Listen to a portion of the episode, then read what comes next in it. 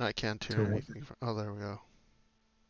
Yeah, there was no timer at all for that. You need to have Oh. a scene. You need to have a scene that plays what the audio, even if we have to turn it into a video, and switches to show that text.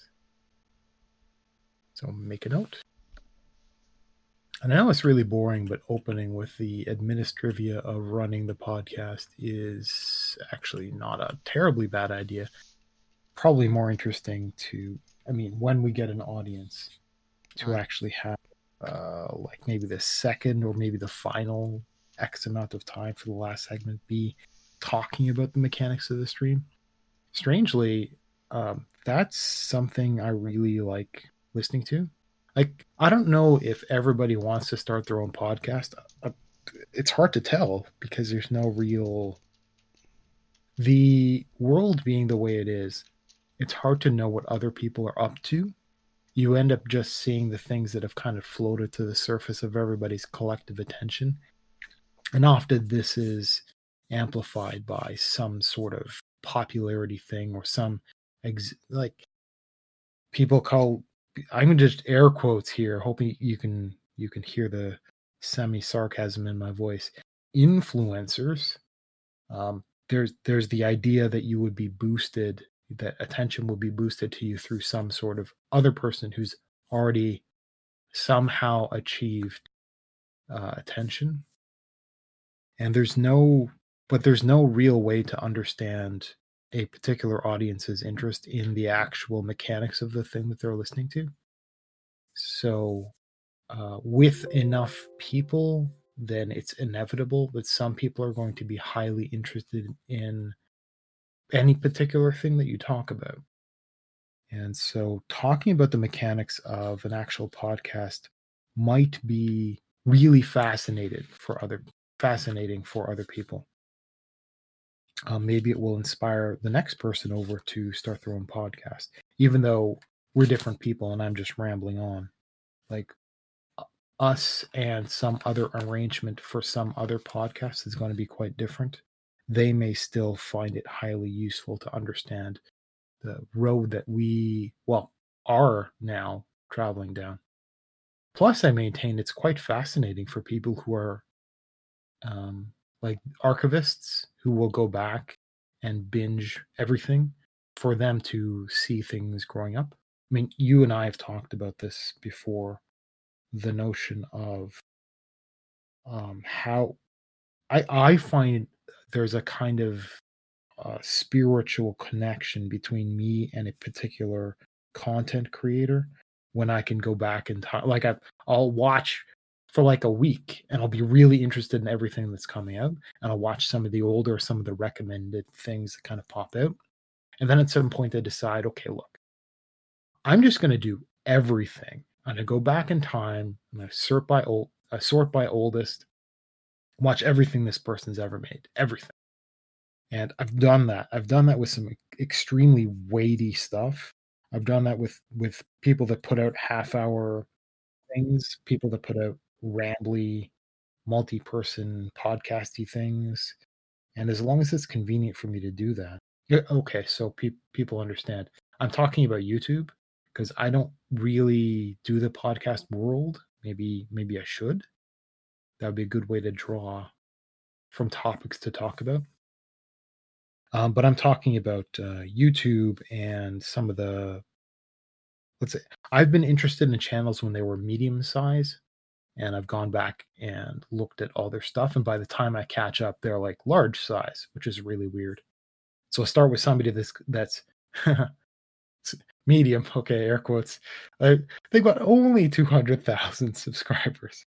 How many of those are bots, and how many of those are participants? you'll look at a video and you'll see 200,000 subscribers. Then you'll see um, maybe 2,000 comments. Or it, it's something like 200,000 um, uh, subscribers, then 20,000 votes, and then 2,000 comments. It seems to be a ratio. And I've been looking for that to see if that's actually true or not. And that is, it's remarkably consistent. and it seems to depend on how a person was boosted and how uh, polarized the either the creator or the content is. If something's polarized, it might mean that there's way more comments, and it way, may mean that there are way more votes. There, there will be something a little fishy there. Um, sometimes it's because there's dog piling, and he's like, "Hey guys, let's be virtuous today and go downvote this person because I read the title." something dumb like that. And so people form their little little gangs, or maybe they use bots or whatever the heck, however things work. But I've I've started at the level of a, a moderate success, like I can judge it enough that I want to go back. And by the time I've caught up, like I've started with channels that have been 200,000 that come back and they're 800,000. It's just an unbelievable amount of, I guess you'd call it success but I do get to see them transform. Unfortunately, I do get to see them quote unquote sell out. Like there's a specific shaping of things at some critical point, and you might think with enough of eh, with enough attention, everybody will be corrupted into um, riding that into like surfing this new possibility because there's a big difference from just you might say scraping by to taking advantage of opportunities. And it, it sounds really weird, but me personally, I've I've never liked seeing the transition, the corruption of something that is scraping by into something that is manicured, that is managed for a, a larger, slicker kind of environment. I, I don't like that.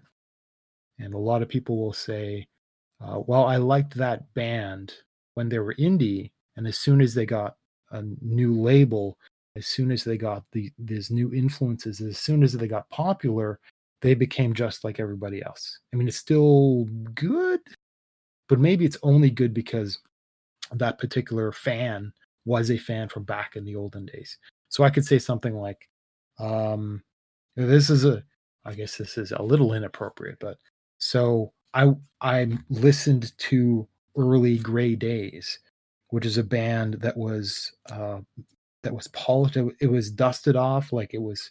You get one of those wire brushes on something that's really really old and dirty, and you just wire brush that thing, and you give it a, a good cleaning, and then it came out as Linkin Park, which a lot of people will know that name. And then as that band and the thing is the songs that existed in their very first album existed before that right? They were not invented. They were not new for that first album at least a couple of very key songs. And if you listen to the it's like a before and after. And the after is uh, really good. That's what made the band successful um, but the but there might be something really authentic really raw to the to the before that's absent from the after. And I've been able to see this with YouTube, well, pre influencer YouTubers, let's say. And so it's always fascinated me to to be able to go back and binge and follow them as they are slowly corrupted. But you know, as they find their success, as they change. And not very many people will talk about things as they happen. It, it might be some some little reminiscing that happens like oh well back in the day when i only had this much money in my pocket and i was starting a business and they're telling stories but they're never telling them real time so i kind of like the idea and maybe it's inappropriate to open with it because it might not be fascinating but i like the idea of um, us talking about the mechanics of what's going on with the podcast, partly because uh, we're never going to run out of content to talk about. We're, the actual podcast is live at that moment. So it is a thing to talk about. Because technically speaking, if you have an endeavor and the endeavor is regular, so so it's predictable, right? You can plan for it because it's coming up. Um, because it's a predictable thing, it's something that is worthy of improvement. And because it's worthy of improvement, those thoughts of improvement, even if you're not quite able to act on things, those thoughts are topics to speak about. So, for example, we could talk about some of the things that have been on our mind lately with regards to progressing this podcast. So, for example, um, Minion, you talked about the other day of a guy you met who went back and already binged everything that we've created so far, which is like 13 episodes or something like that, right? which is a little awkward. And it's not necessarily somebody who I'm is even in the stream right now. Some, but I don't think it's 13. Is it? Because it was 11 last time you counted, and I think that was two I counted shows all ago. the videos, but not the ones we've uploaded. Uh, oh, okay. So, because there were some practice ones that we did that I went back and listened to chunks of it and went, well, this is probably going to uh, ruin my career as prime minister or whatever the heck. You know, because I said something. Uh, I, because I spoke the truth. Can't do that as a politician. That would be terrible. If they discover that you said something true 20 years ago, 30 years ago, whoa, you'll uh, you'll lose your job. That that would be terrible. Um, even though it's like old me from from 20 years ago ain't nothing like current me. Like I was a bright 14 year old, but uh, you know, you, you have potential when you're young, and you might say, okay, when when you're 18 years and one day for the hangover, you're you're an adult. You should have already been prepared as an adult and be able to go out and do adult things, like not get married, but have a solid relationship that isn't busted. You shouldn't be rediscovering the same mistakes as your parents made, for example, and which is already the problem. Did you get two of those? So it's not like you had a great start at 18 years in one day for the hangover, but uh, you're still kind of it's forgivable if you say or do something dumb but at some point at some point there's a difference between the innocence and ignorance of the youth and somehow solidifying into an adult and it's this weird notion where it might be okay like between 18 years and one day for the hangover and 25 or some arbitrary number. You might say out of university in a career a couple years later like something like that. But we don't know. Like for some reason we say think we have ideas like baby and toddler and child and teen and young we have these ideas young adult etc but we don't understand the difference and it's because it's extended. We don't know the difference between 18 years and one day. Granting various legal rights because it's going to be different for drinking smoking cigarettes for driving for voting. We don't know like those are different in different places on earth because we're in different cultures.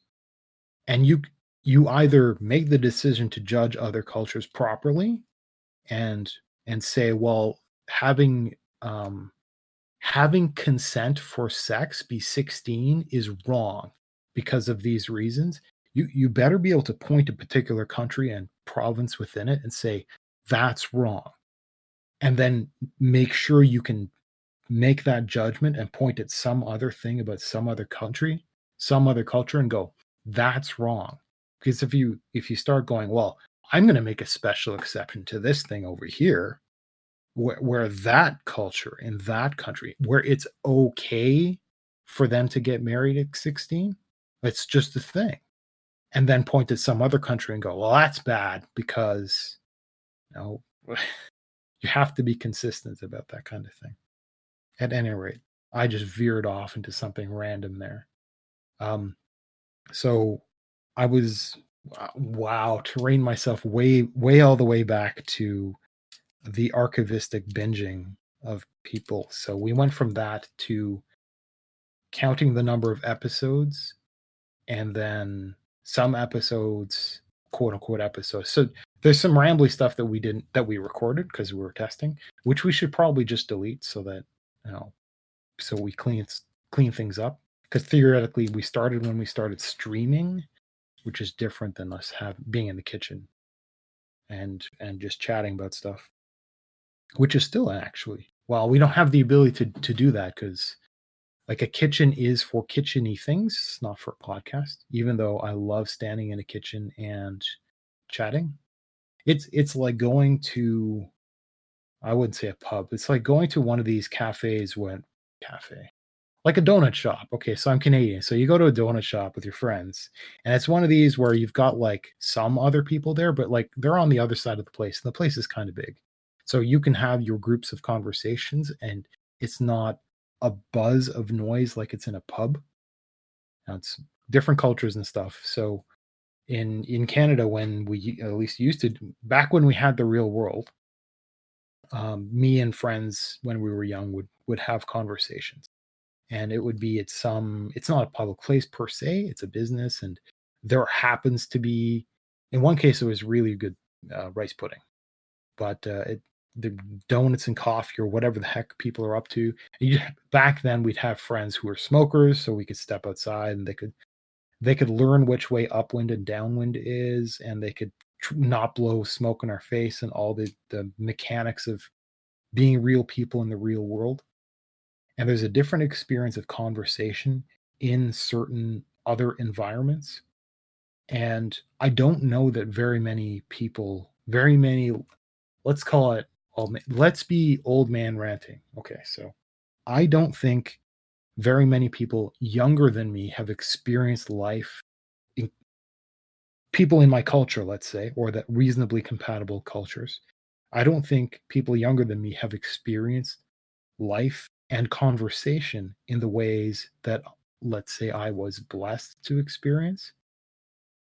So there is like coffee shop conversation is one of the things that has brought organizations and ideas up to political movements even like those are the fascinating complicated conversations and it's a different experience having that than scheduling a, a stream with multiple participants. There's a different experience to be had there. And it's not just the fact that you have like like full quality real reality resolution being actual physical people in the real world like that that actually matters in the most subtle ways and a lot of people can't understand that um there there's that because there's layers of communication there but there's there's something else. There's there's more to coffee shop conversation than streaming conversation, and somewhere in there is kitchen conversation, where for me, sta- literally standing in a kitchen, maybe I'm cooking and maybe I'm doing something else. Pro- I snack a lot. That might explain my dad bod. And being in that environment and acting kind of like the, that that way is a very different kind of conversation. And the problem is if you were to do that then then other people um, other people are going to want to use the kitchen. And popping in there's for example there's the moment of embarrassment.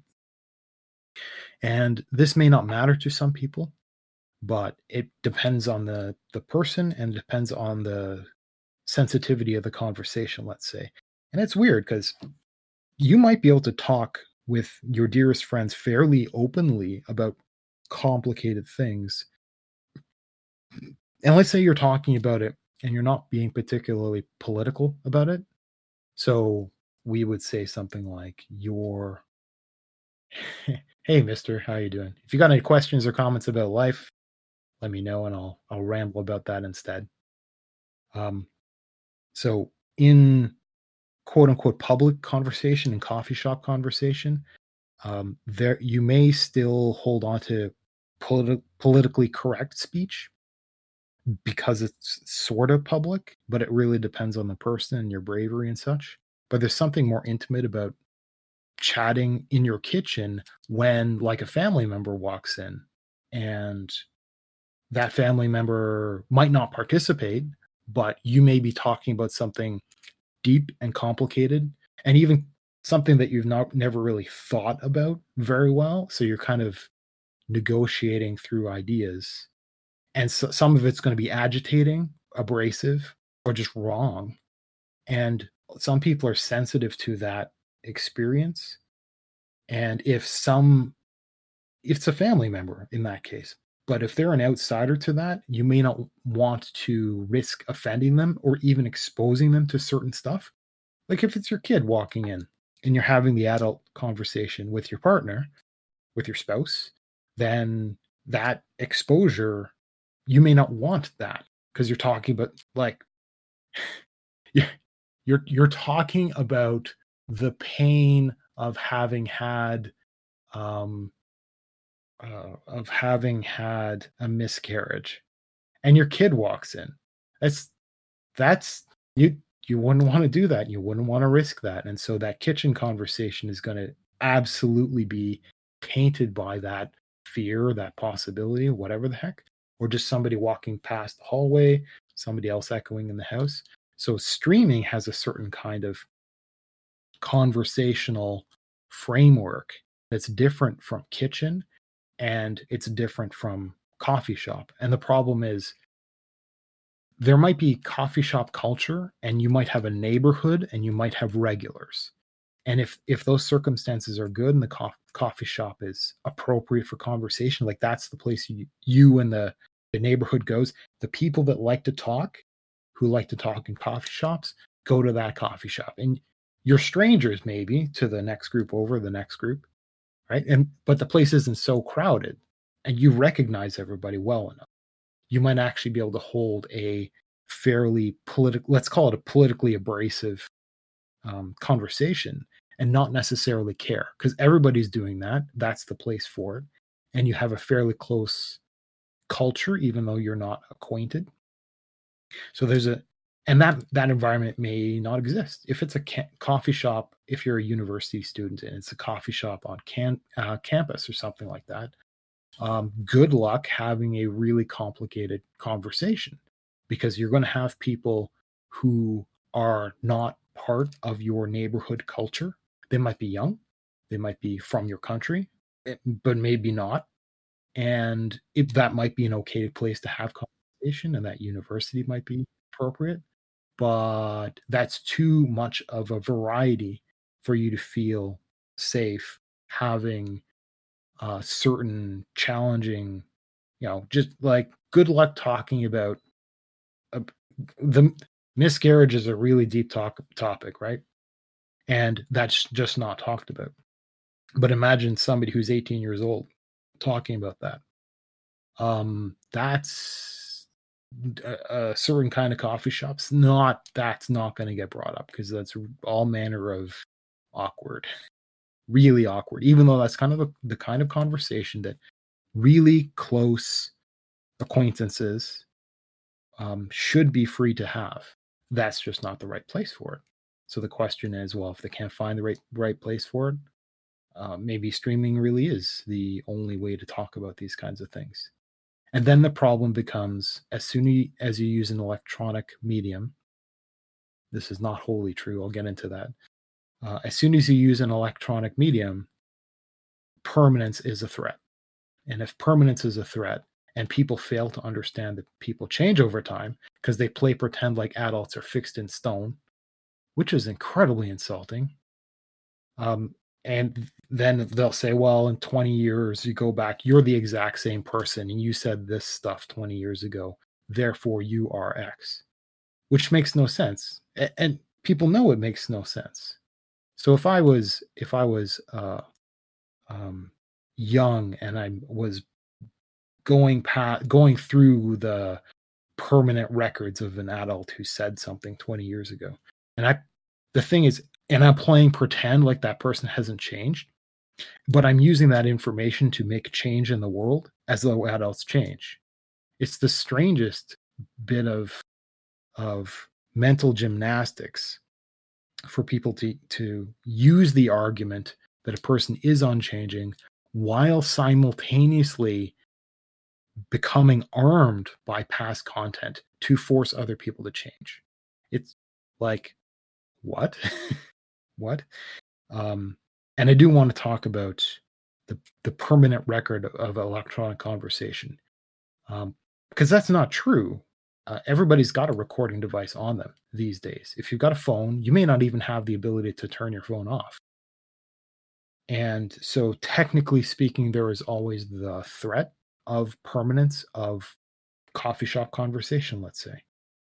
And who's to say that that the next device over isn't recording somebody else's conversation and it just happens to pick you up as well. This is a there's a lot of stuff that gets dredged up for politicians. For example, they might be at a party like when they were a kid, and it may or may not matter depending on the person. So again, we're Canadian, so there's there's some awkward pictures of our current prime minister. So this is Prime Minister Trudeau, um, and he he is part of uh, a lineage of kings for uh, Canadian politics, and his he was born from his daddy's name, who was a, a, a very visible politician. So that's he had no qualifications. He got elected based on the name, and he has nice hair. Uh, that's about it. And uh, and he can follow his the speeches that he was told to speak. So he got elected because Canada have a bunch of wimps and are, we're not politically active. So it's a problem.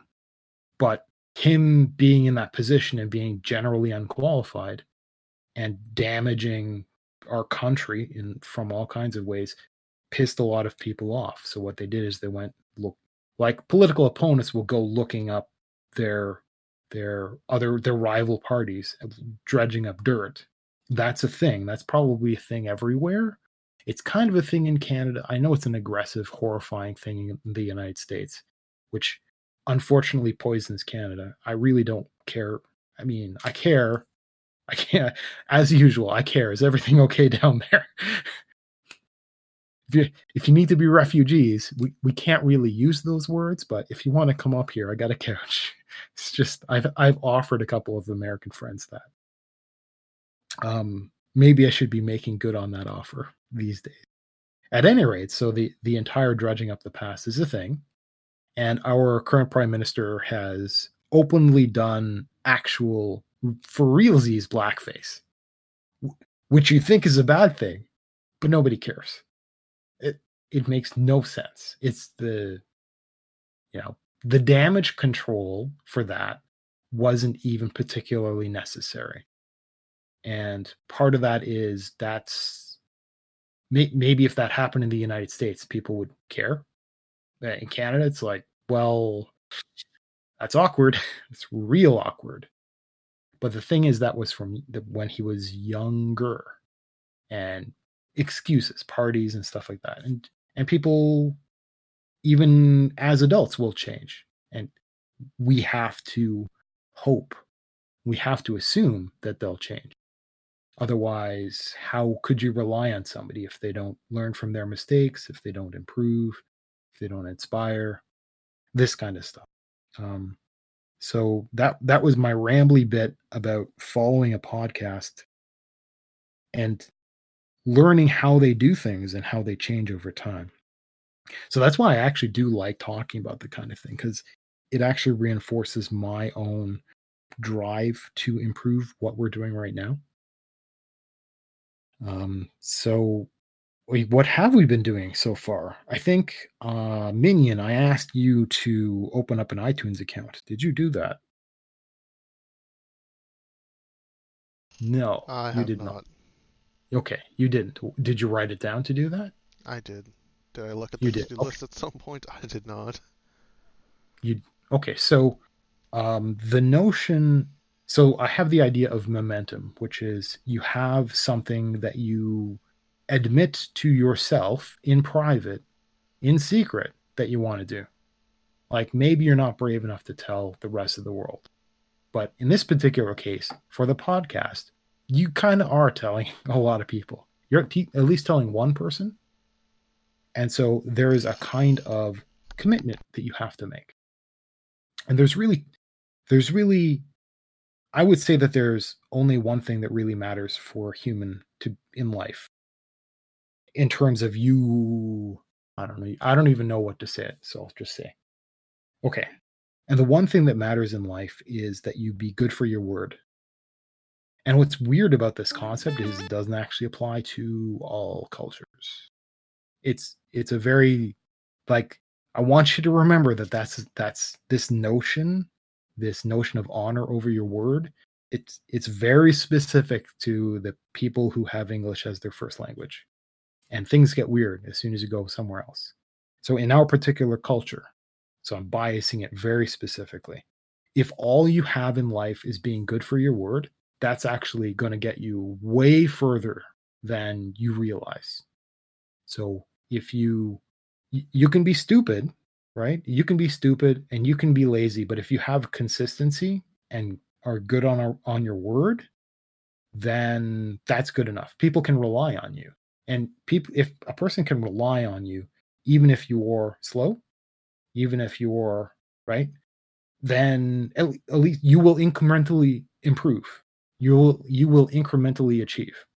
So in this particular case, your failure is you wrote it down, but uh, you lack the the consistency, the honor of uh, actually following up regularly and having that as a task on your to-do list because it's not particularly hard. It can probably be done in one sitting. So you could write it down on a to-do list and then my notion was at so our, our show is 4:30 Pacific, 7:30 Eastern. And so if you set your I I would say set an alarm clock, just a little gentle ping because this isn't um this isn't a hard obligation per se, but somewhere during regular show times every day you should have 15 minutes allocated for every every project that you might be interested in would have that kind of consistency and it would have to be on a regular schedule as a kind of soft obligation theoretically speaking if it's just you by yourself uh, and you're not really admitting to yourself that something matters then you can just like ignore it. You can ignore yourself anytime you want. That's you don't have to be a, a tyrant over yourself which is why if you build lots and lots of lists of stuff to do which i've done um, you will end up being tyrannical over like your past self builds lists and your current self has to deal with those lists so it's like your past self is being a complete jerk to your current self. So this is why if you have notes of stuff to do don't write down the stuff that's obvious. Don't write down the the hurdles past the one thing that you need to do. And some people have vision statements. And they'll they'll put that up on a wall or something like that just to remind them of what the end goal is and sometimes that's an actual uh, it's, it's, called a victory condition. So what might happen is you might say well my goal is you know uh, my goal for drawing is to actually have a physical piece of mine hung in a gallery. And, and that's it. What kind of gallery? Maybe you don't know when you're just starting to sketch. Like you don't know how what galleries are, how they work. It's just it's got to be somehow hung physical for a price, let's say. And that that could be a vision statement, but trying to detail all the steps to get up there is just going to be an oppressive thing. You don't you don't need to do that. So same thing with a, a podcast requirements. You could just write down the one thing and then not explain what it's for. You just know oh, I need an iTunes account. I'm not really sure what for. I don't even know how. You're not writing down the steps to learn how. You're just going, oh. And then at, at a scheduled time, which for us should be every day, because we do this twice a week. So setting a goal like that every day is actually quite important. Um, if every day you spend just 15 minutes, just 15 minutes. And if a thing takes longer than 15 minutes, feel free to just go, eh, I'm done and just stop. Some people have momentum because they're like that, where if they start something, it's not that they're they that they feel compulsion to finish something it's that uh, when they're swept up into the, into the moment of a thing that it's interesting. So they just continue it. I've done that before and some people do that before and they kind of forget about sleeping which which is part of the night owl problem. And some people forget about eating which is really bad. So you get sometimes you have people uh, programmers are like this a lot of programmers are like this where they'll be like at their desk working on some problem and their attention is really frail and they'll forget to eat. So it'll be like four o'clock and they're still working on stuff and they'd be like they might realize that they're hungry eh, when they're in between those moments and they'll have to like try to keep their train of thought while rushing off to go find some sugar or something like that. So they'll have junk food uh, which is why if you if you hire programmers and you're serious about it you should have a way for them to get food because their brain's not going to work right and they're going to need to rush off and get something decent to eat somehow so if you have a cafeteria or something like that make things real easy for these these people to get stuff and make absolutely sure they can do that without having some random uh, non-programmer bump into them and try to have a conversation or something distracting. Just want to get out of the way. Um, so some people they feel that momentum and they'll go longer than their specified time just because they want to not necessarily because they're being paid for it or anything it's just interesting. So you might set 15 minutes a day. You might want to say at a specific time but that and that's probably appropriate um, because and you might actually need an alarm even though alarms are annoying because you don't have the internal motivation to remind yourself every single day.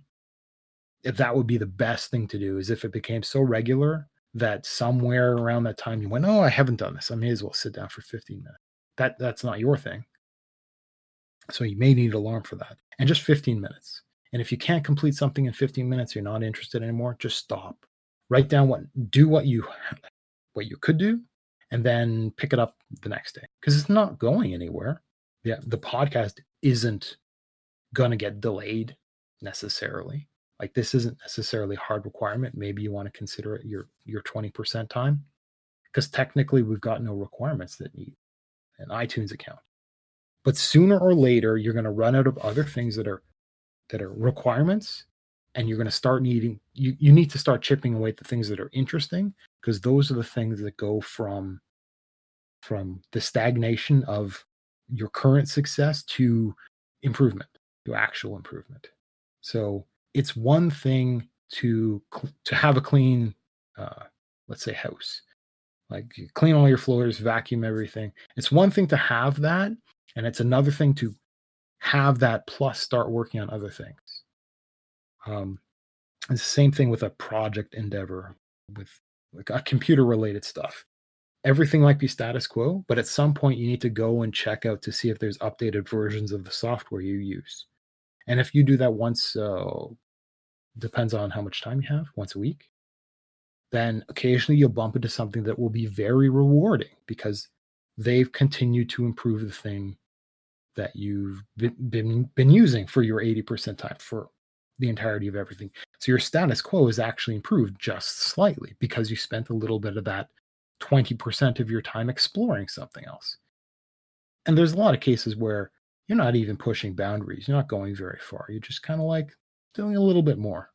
And it's not really, and that's the thing. That's why I argue the 80 20, which is you should not be doing 100%. You should not be giving your all ever. You should be giving your all when you care and stuff just hits the fan and bring the entirety of what you have to offer to that problem and just wreck it. Because most of the time, you should just be kind of autopilot on like 80%, maybe even less. So you can, you can like, eh, and problems, when problems happen, you've got the strength to just over, you just, just step on problems when they happen. And but most of the time there's kind of a lull between like 70 and 90 and it's perfectly reasonable because you are capable of 100 right? Again like i said businesses don't understand this. That's how you should be running a business. You run all your staff at 80% and then look to see what uh, what people do with the remaining time did it do they just surf the internet and do nothing in particular that might be fine that might actually make them more effective at the 80% right? Other people might just push their 80% and just do more. That's good. You want to know the, those people. You, you want to see what they're capable of. Um, anyhow, so uh, an iTunes account would be cool. Um, I've gave you a link earlier of one of these multicasting for podcasts. Do we need to start thought uh, start thinking about videos because that's that was the original idea, and we're actually set up to do video like right now, literally right now, we could do it. And what I would have to do is like make sure my background is nice, but I have to be paranoid about the alignment of my camera, which uh, right now we're using Discord, but that's just one swappable tool. Uh, we've tried Tox, and there's uh, there's lots and lots of other stuff. Um, and maybe there's philosophical problems with using Skype or using some other voice chat thing. I'm I'm I'm fine with exploring, but that's one drop-in replacement that could be anything else. You know how to make OBS OBS Studio do anything you want with any audio source, which is awesome. So just drop in replacement a thing. Um, so I would need something that would help me level my camera. And what's interesting is, so okay, right right now we're audio only. So for people that are actually interested in the mechanics of a of a, a video podcast, is it what would you, just like a regular stream? I guess we'd call that. Um, it, behind me, I've got art on the wall, and so art on the wall naturally has lines. Um, it creates a horizon. So I've got, for example, I've got a picture on the wall, and pictures on the wall because you, as a human, so you've got your feet flat, flat on the floor, and everything is generally aligned, and your eyes, two eyes in your head, balance a certain way. You actually have good perception of horizon. So the artwork on all your walls has to be has to respect that horizon properly and has to be balanced. So some people are very sensitive to this. So they'll see pictures that are slightly askew, especially when there's multiple ones next to one another. So we actually use physical levels to make sure your pictures are are are respecting the horizon. They all look good. There's weird problems that people that are into like decoration understand about walls and lines and stuff like that. And it's actually really cool stuff to kind of bump into. I don't fully understand that stuff. And maybe that's why, you know, I'm a dude. I'm like dude bro. So all the walls can be beige. I really don't care. I'm gonna rant about my electronics all being black, which which I I will now admit I'm grown up enough to admit that I don't want that anymore. I'm I'm getting yeah, that's awful. I'll talk about that later. But for camera alignment, I've got that horizon created from artwork, but I also have a, a mantle. So I've got one of these gas fireplaces. And uh, that is a horizontal line. It, it thankfully it's actually level because when you have elements of your house and the elements aren't level, like your house settles. So technically speaking, the line from your wall to your ceiling might be crooked. That makes life uh, really awkward. That that might really anger some people. Uh, you'll notice that if you go looking for it, you might not, might notice that. So don't do that. I'm so sorry. I probably ruined lives there. So aligning my camera is actually remarkably easy because what I do is I would judge either the bottom of the video that I'm producing or the top with one of the lines that I can draw looking at the artwork or looking at the mantle so I'm I'm really lucky. Um, OBS Studio, I can. There's now a grid feature because I spent my 20% time updating OBS Studio and reading the patch notes. There's a feature in there which I haven't found, which I'll do that later. That paints a grid. I did that manually before because there's like snap to horizon and snap horizontal, snap vertical. So I just drew some lines. But if there's a grid feature, I can pull up the grid feature, do some video tests, get my alignment perfect because as i said this thing is not my camera is not balanced on my on my monitor. I don't know why webcams oh that's if you use double-sided tape okay fine but i don't know how many times i've bumped my monitor or i forgot and i because i can turn my monitor it's on an arm so i can turn my monitor to just cuz if there's like some vertically filmed video, I'm like, oh, okay, I can reach for my monitor and turn it. And I'll throw the webcam somewhere. Well, I don't do that. My webcam, I got a certain kind of webcam that I put on an actual stand, like a lamp, on my desk. It that's life changing because I can actually move my camera and it can be really consistent. It can stay probably perfectly horizontal if I if I'm careful about moving it and uh, it's just wonderful. Um, and I so, also highly recommend it. And it's not as expensive as you think. Plus, it's not going to wear out. So, yeah, just do it. If you've got the space, like I do, I was able because I'm using a monitor arm, and so I have this space underneath my monitor. I could actually fit this webcam arrangement behind my monitor. So we have the setup not just to to do video, but to do it fairly right, especially because I've had um, significant enough experience with video because I've done my own video stuff. Not that I know what I'm doing, but I've at least done the basics. Um, we could leverage that really easily and get something video up and running. So that's not a decision we've made yet. And getting an audio version of stuff, and having it separate, is another decision we haven't made yet.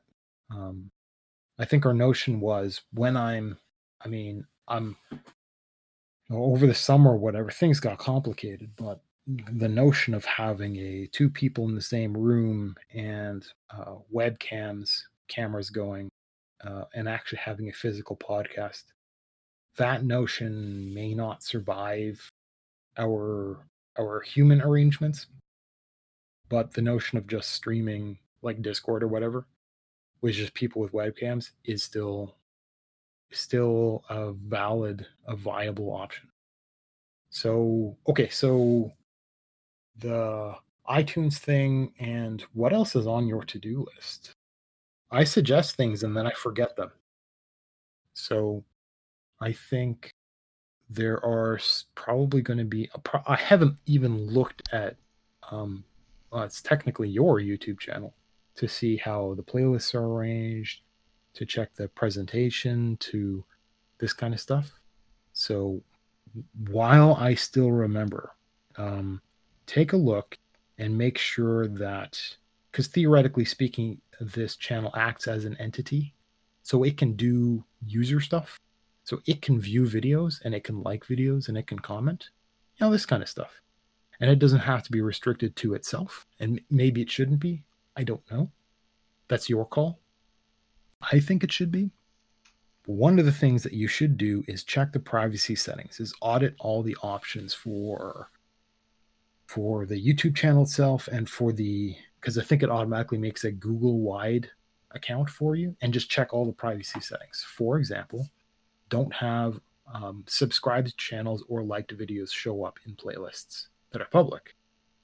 So that's and that's pretty straightforward. And that's just to simplify things. It's not because you're going to be liking things that are edgy. Um, although it would be really hilarious if it was just a pile of cat videos. It just just be like because it's the thing, but it's not like I'm going to be browsing with your stuff. Um, if I were as me as the writer to be going through and showing my like lists, it would be a whole pile really weird interviews and book reviews and and but that's the a, a human being's list of liked videos is really creepy to look to look through because I don't like things because I like things. Not always. Sometimes I like things. Sometimes I might like something in order to support the uh, artist, the creator, because I want them to have more visibility. And sometimes it's because I explicitly agree with the content and it saved me my making my own video on that subject.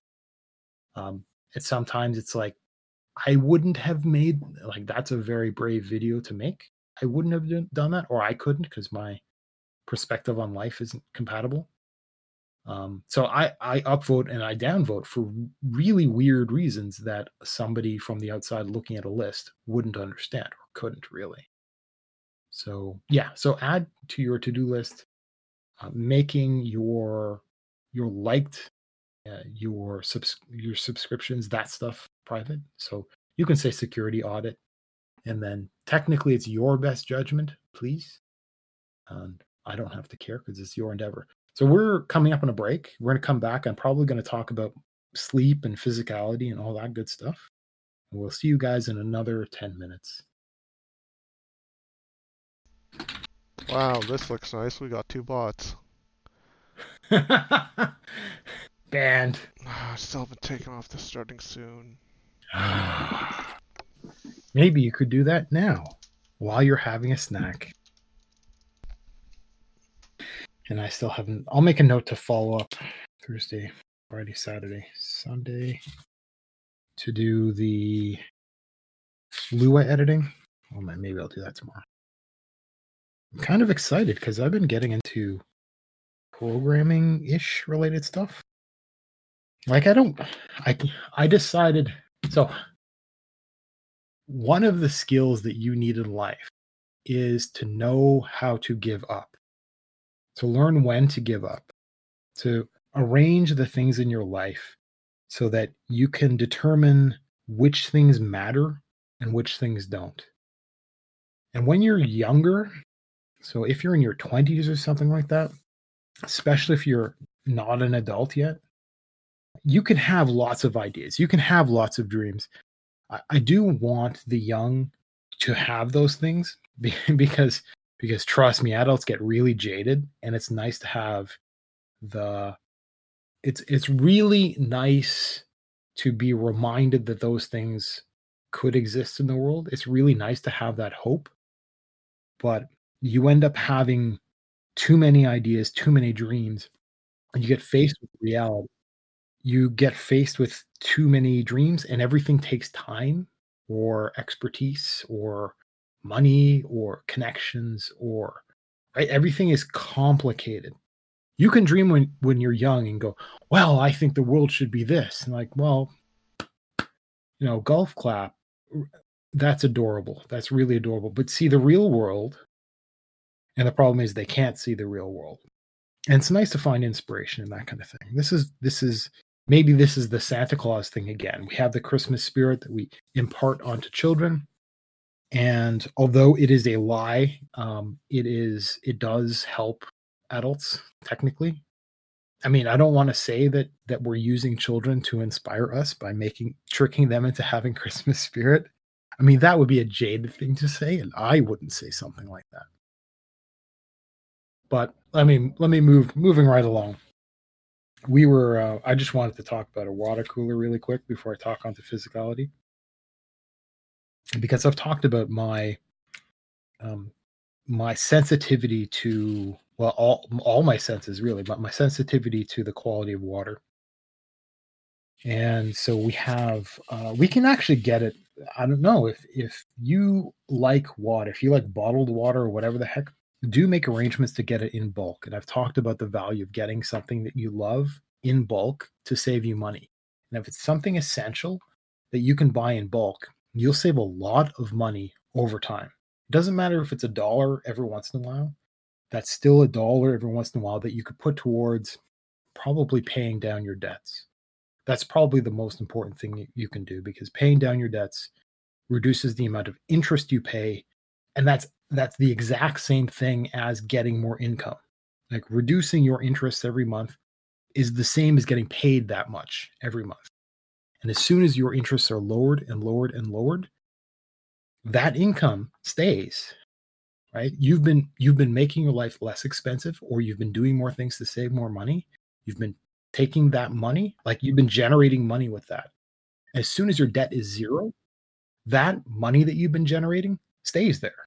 Like now you have that money that doesn't have to go to, to your debt. So it can go to something you value in life. So, like, if it's essential, buy it in bulk, save the money, throw it towards your debt, make your debt zero, take that money, do something else with it.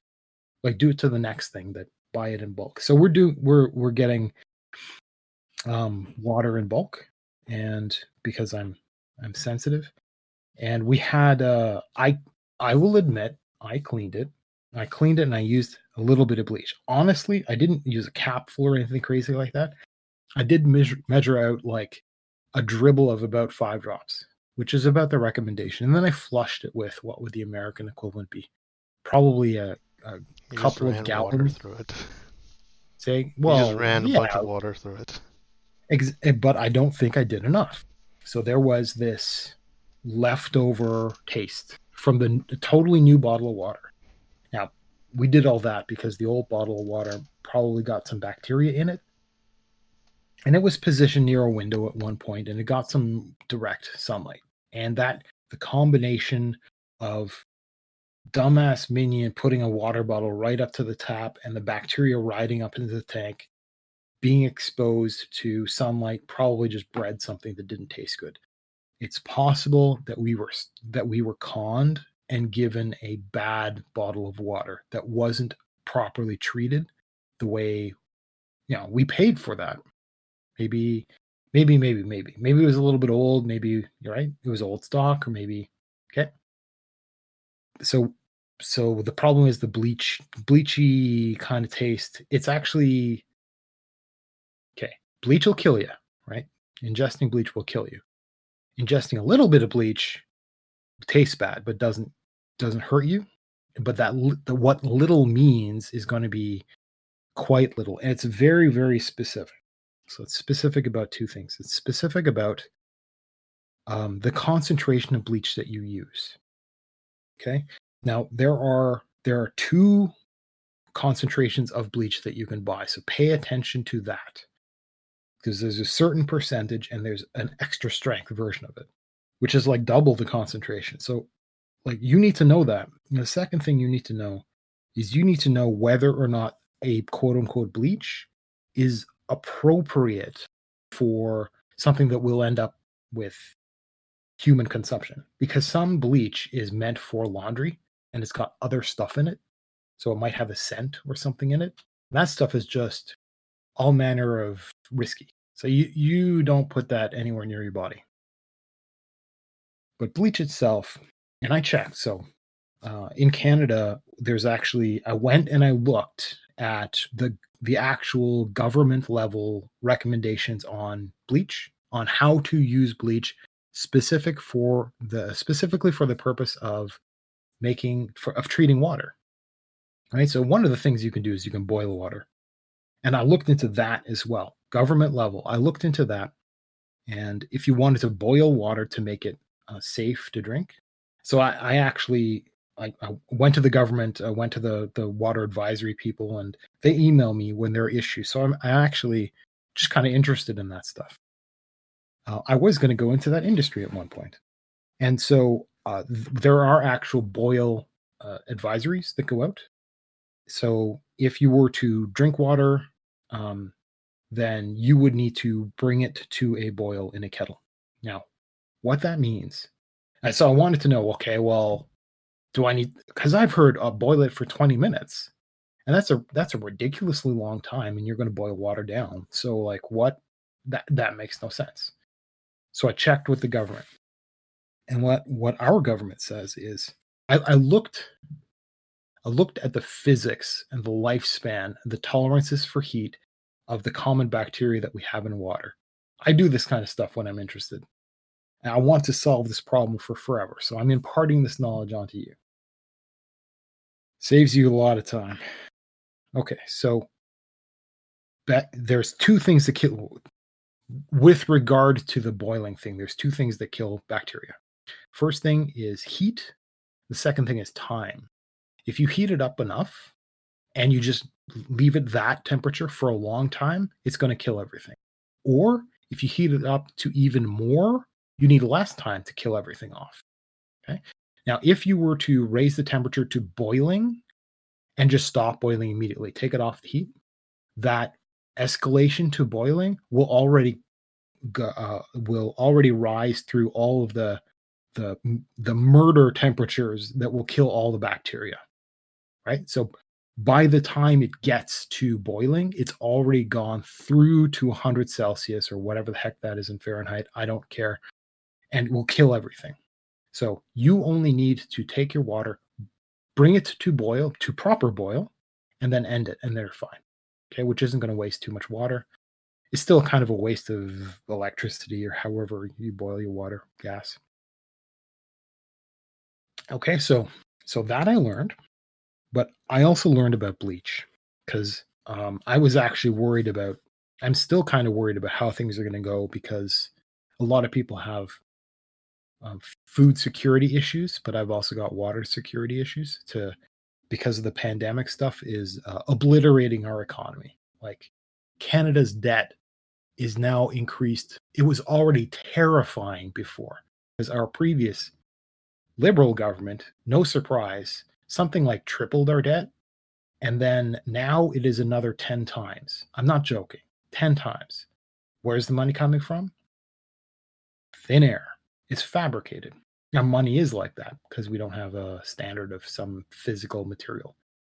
And I'll go down this road. Canada doesn't have gold. Uh, our Canadian government does not keep gold. We don't have a reserve at all. So our money is totally made up. If we might be lucky if we were able to peg it to the American dollar, but so we're so there's a lot of food security issues that a lot of people have had. The United States has some people with a good history of survivalism and homesteading, which I've talked about before.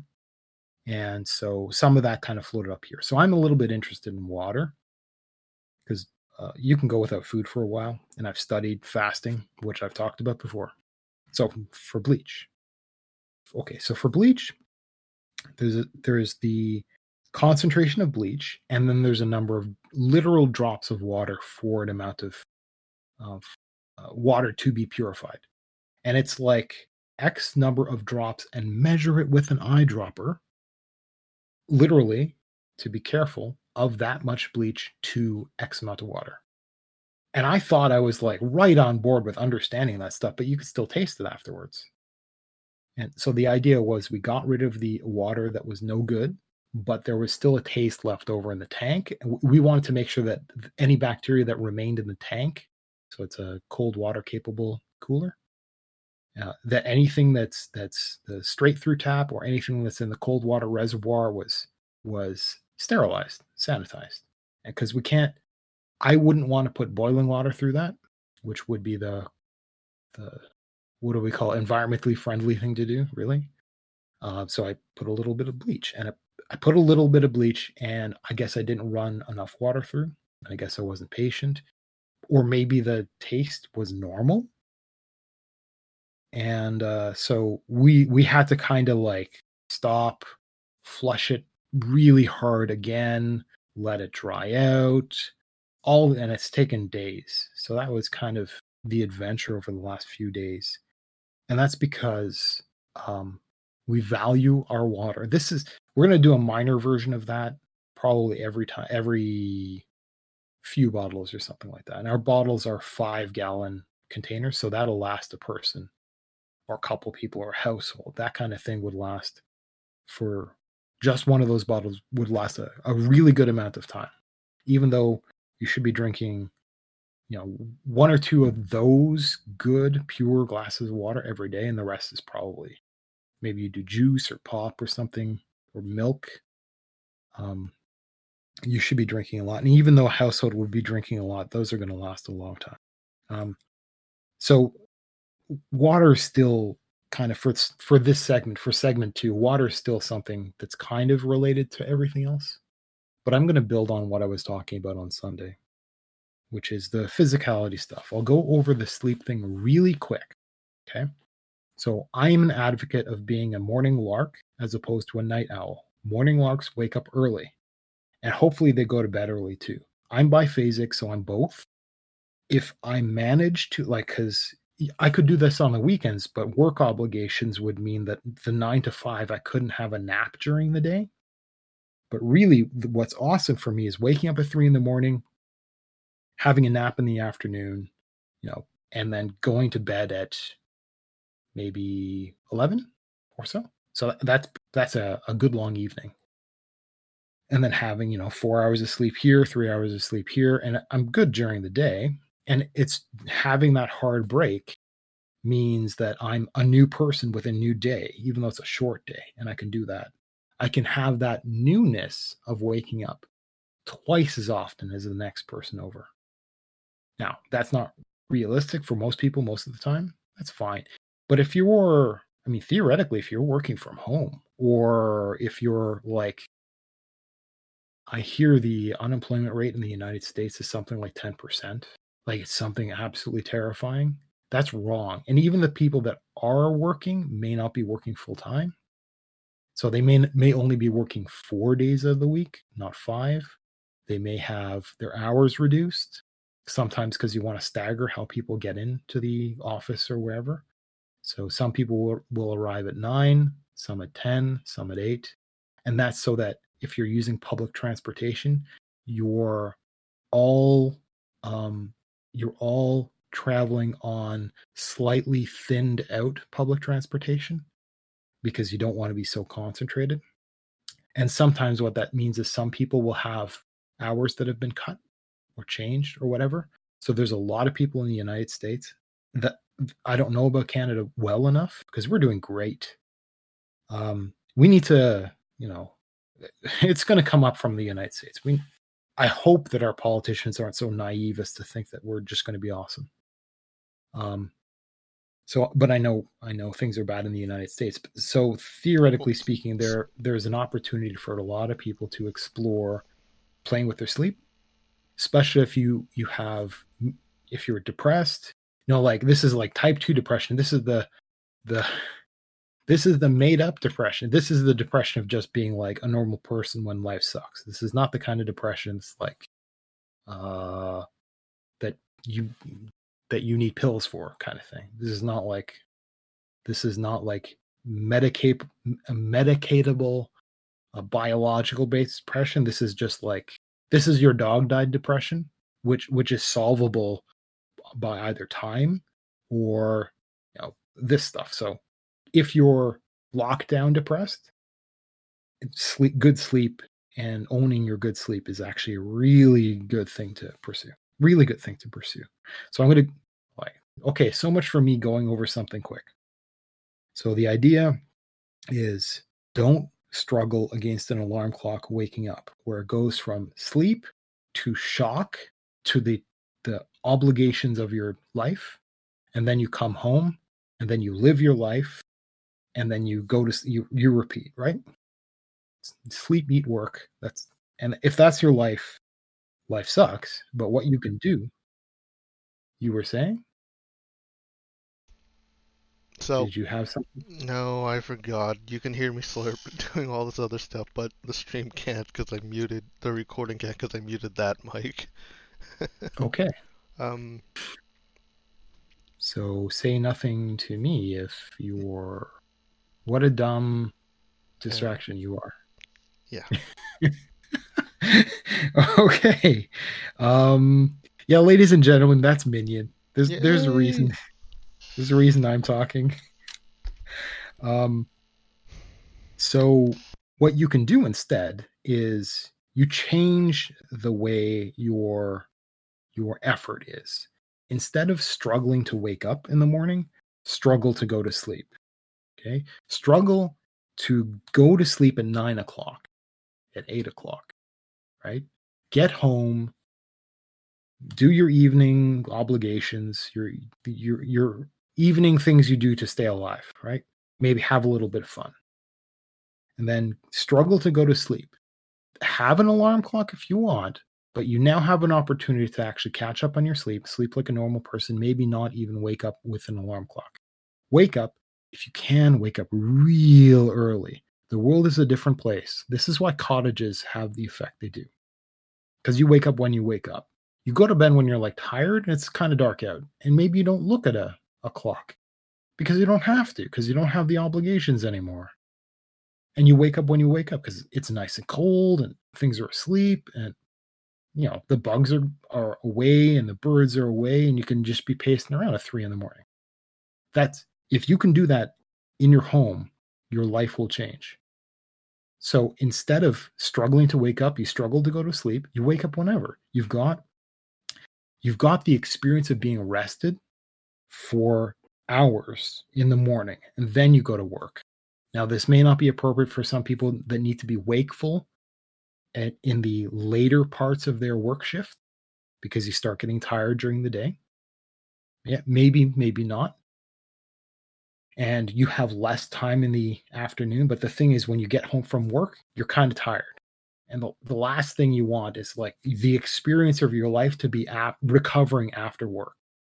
You want the experience of your life to be after your sleep because that you're just you're 100% you. You've you've had hopefully eight hours right? But you know six seven hours of sleep of rest of some sort and you wake up and so all you have to do is shift this to go from nocturnal from like going to bed at 10 11 to diurnal which is waking up really early. So that's something that i talked about in greater detail in the previous episode. Um and i want i want to talk about um the shower thing because I talked about using a shower as a hard break. Okay, so the you should be showering daily, especially if you have work obligations. Please don't put your coworkers through the kind of funk that you know, some people are just oh man, just like that. And don't play pretend like you can you can put something scented on that no, just shower, stop putting perfume cologne on, pay attention because the stuff that you might spray in your hair, the stuff you roll on under your armpits, the soap you might use might leave a a, a smell, and it's it's bad. It if it has a smell on the shelf, hope you need to find out if it washes off, and if it doesn't wash off, you need to know because it's a it's a strong chance, especially if you're around people that you're that you work with daily there's a strong chance you're going to be annoying somebody, possibly even really bothering them. Or they might like it a lot. It's one of those risks and people don't have good communications, so you'll you'll never know. It's a problem. So it's better to just turn that off cuz work is for work, not for making yourself smell pretty. Um so shower once a day just to be clean for sure but you can do that and you can do that maybe before work just to be 100% clean. Great idea. Okay? And that's one way to to transition from that morning relaxation that extension of this the sleep relaxation out to okay well now i have to be an adult shower to become that adult go to work freshly showered should be great. Come home shower again even if it has to be really short, and uh, shower like you have sisters. Like throw yourself in there, get out. Like there, I've heard the stories from guys who've got like five sisters, and like okay, and it's like I use the bathroom when I can, and I have to be as fast because they're like they're right outside, maybe even knocking on the door while I'm just right. So they have to get in, get out real quick, and the mornings are just challenging and that's that's one reason why some people learn to wake up really early so they can just like have a basic shower before they go to work. But if you go home have a quick shower and what that does is that acts as a break. Some people use it for meditation. It it acts as a break between before shower after shower. There there's all kinds of things that happen to you during the shower and showering isn't very hard. You know how to shower just do it and do it quick even if if even if it's just getting wet just do it. And um, i want to talk about the shower thing because people have hot showers and you have to stop. And i've talked about cold showers cool showers dousing and stuff like that but i want to talk about hot showers specifically. I'm going to give you a horror story to help you know why having a hot shower is a really bad idea uh, this is going to matter for some people more than others. And unfortunately, for some people, it's just going to be too little too late to tell you. Okay. If you shower with a hot shower, you're going to look old faster. It's going to happen eventually, right? Eventually, eventually. And and I know that there's a lot of people, mostly women, who buy things in order to help their skin various kinds of things, like specialized things, specialized things just for looking younger, all this kind of stuff. Some of them are cons, some of them are good. It takes a lot of money, it takes a lot of work. Okay, well, let's save time and money. Let, let's just be like that. Let's be sensible about that. Well, one of the things that you should do is stop hurting yourself. If if you want to get well, start begin by not hurting yourself anymore. So people get older skin by being exposed to things that damage your skin. So don't try to heal your skin before you stop doing the damage in the first place. And showers is one of the things that damages skin. If you're having a hot shower, you're exposing your skin to a very significant amount of heat and you're just wrecking it. And I know there's arguments for people having like nice saunas and stuff like that. Um, and I guess this is my argument against those. Now, maybe saunas are different because maybe they're not as hot, even though they feel hotter. Maybe they're not scalding in the same way as a shower would be, but maybe I have sensitive skin. What I've noticed is if I hop in the shower and it's hot and I let it hit my face and specifically my forehead, I'll actually scold. I'll actually see a, a change in, in in color, really. Now I'm beige, so color change is actually pretty noticeable on me. I know that there are a lot of people who are extra pale, and they'll they there are rules for certain kinds of skin, right? So my particular skin is is a well maintained beige that could tan well if I chose to. And it turns out I that's just too much work. I don't like doing it. And if I go outside in direct sunlight and change color, I'll get the farmer's tan, which is kind of embarrassing. What that is is that's essentially tan lines. So you'll have like a tanned face and neck and then tanned arms. But if you were to roll up your sleeve or or just change to a different kind of t-shirt one day, you'll get the tan lines and it just looks dumb. So I I don't pursue that. But also staying out of sunlight is a great way to to keep your skin nice. Now, the reason I value talking about foreheads and age is I can't remember it, but I remember seeing this one woman. She was using a some kind of like miniature buffer thing. So you know how you have like floor polishing things, these big machines that you run over a, a stone floor or something like that. And it's it's just this machine, this machine that that that buffs whatever floor. It, but it's like a tiny equivalent of that for a forehead and maybe it's for a face right? But she was like obsessed with running this thing on her forehead because she thought that if she did this it would buff out wrinkles which is wrong. That that's just wrong now maybe that was how it was sold to her. Maybe that's maybe the um the language of the product what let it let a person trick themselves into thinking that. So there's some some um, tomfoolery in the in products that are out there. And maybe she was just hopeful. Maybe she was you know life hack if you use this thing for your cheeks then eh, on your forehead instead then it right but for some for whatever reason but one of the reasons that people get the kind of off color, maybe slightly pimply, maybe skin shedding, and older forehead. One of the reasons is if you have a shower, and it might feel really good, might feel really good on your face, even. Um, and you might just have a hot shower and think to yourself, well, I, I don't want to hurt my face. And maybe most of the time you'll have your hot shower and you won't hit your, your head at all or your face at all. Maybe. But even if it happens once for just long enough and you lose your train of thought and it happens, that will be enough damage, possibly for weeks, possibly for months. Like some people have sensitive skin and and it's just awful. And maybe maybe a woman could get away with putting makeup on. Uh, most men, I don't I don't like men care still, but often men are do we say ashamed out of makeup? Men were the ones that were wearing makeup back in the day.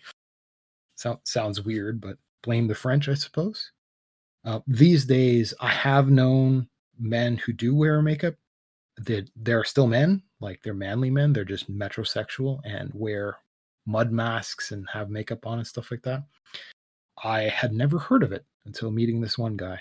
Uh, it never even occurred to me, but he's not from Canada, so I mean, whatever. Maybe it's just uh, I I don't know. Maybe the guy was just weird. Maybe it's maybe I'm old and I just don't understand this stuff. Um, I'm open to being called old. It's not wrong, not anymore, even though I'm technically not. I think I'm defending myself like that would be an insult. So your your skin is sensitive. Don't if you have these hot showers in order to meditate and break your day into multiple parts, which you should do, be aware that you will damage yourself, especially because this would become a regular thing. You you would be damaging yourself, uh, not quite, but twice on, on double the occasion, right? Maybe one of your showers is hot for a long time, maybe the other is a short hot shower. They're both bad.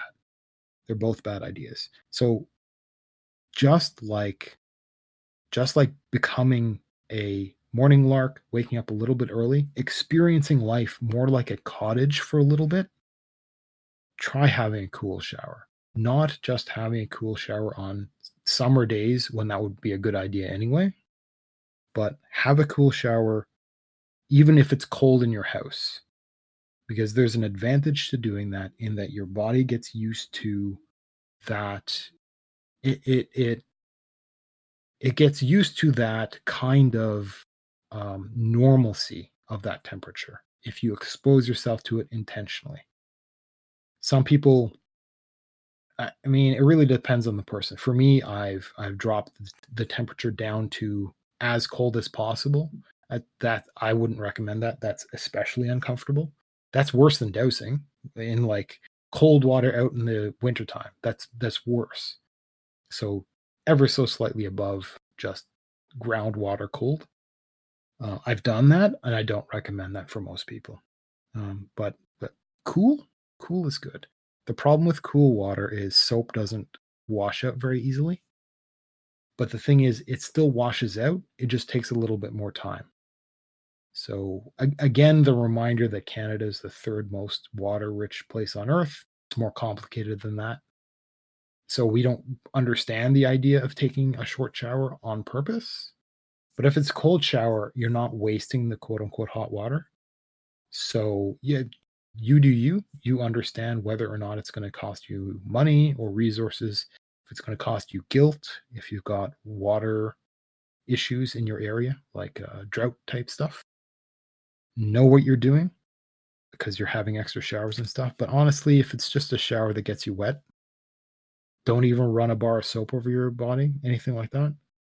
Uh, don't get your hair wet. If you got complicated hair, your second shower just put put your hair up and go have a shower. Don't even get your face wet for all it matters, right? And just just do this because there's a slight change. Maybe change your clothes. I've talked about that too.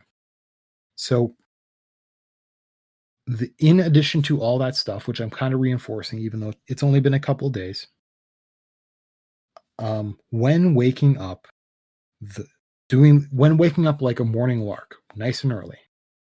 You try to wake up without an alarm because you should have time in the morning. Try to not have a clock nearby. Try to not have your phone within reach. And but have alarms there so that you're pushed into your obligations to make make sure that you don't zone out completely and and forget about these things. And have it there so that you're not constantly doing the paranoid checking of the time so that during your time from being nice and relaxed in the morning, you're not checking to see when you should end your relaxation because that's mm-hmm. already ending your relaxation. Have the alarm there so you can forget and do everything else, and then have the alarm kind of ping and, and be a reminder.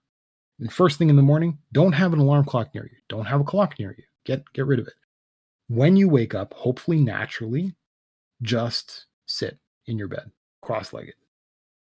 Now, everything that I've talked about is a little bit complicated when you have a partner, right? When you're sharing a bed. Um, but if you were to wake up without an alarm, you're not going to be bothering somebody else. Assuming that you can get out of bed, maybe to go and pee in the morning, right? You should be able to get up to just sit and meditate and like look at your spouse and be like what did i do to deserve that like think think happy thoughts like hopefully you know you wake up in the morning and you're next to somebody who's who's too good for you right? Try to experience life like that. And even if because it's hard for a lot of people it's hard for i don't know it's kind of hard for me but it's really rewarding when i do it. For sit try sitting for 30 seconds. If that if that's all you can manage do it. Um, maybe your head is full of fluff uh, so it's it's easy, or maybe it's full of fluff, so it's hard. See if you can extend that out. I have heard people doing it for five minutes. Just sit there, sit there. Try not to worry. Try not to plan. Um, and just because you just kind of want to remember who you are as a human, transition from your sleeping self out into your wakeful self, and make it a nice, gentle ride from one to the next. And if you do the um, diarying slash logging um, stuff that I'm probably going to talk about in the future, I've talked about it in my own streams, which is you have a little notebook and you write down your plans for the day and you read previous things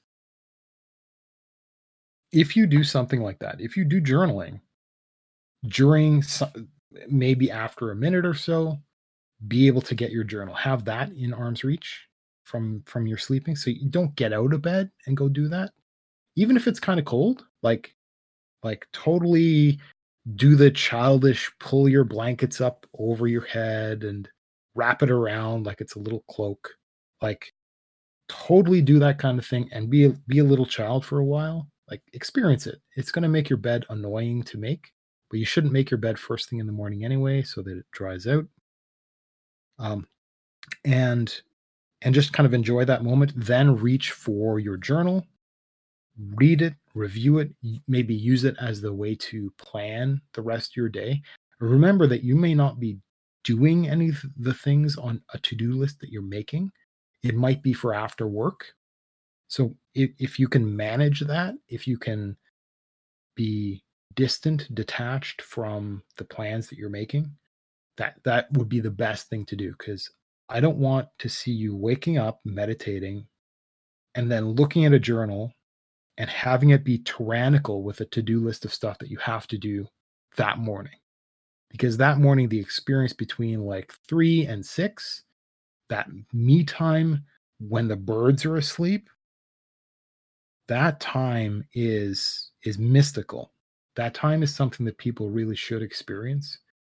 And i don't like the idea of people uh, being agitated by by their obligations.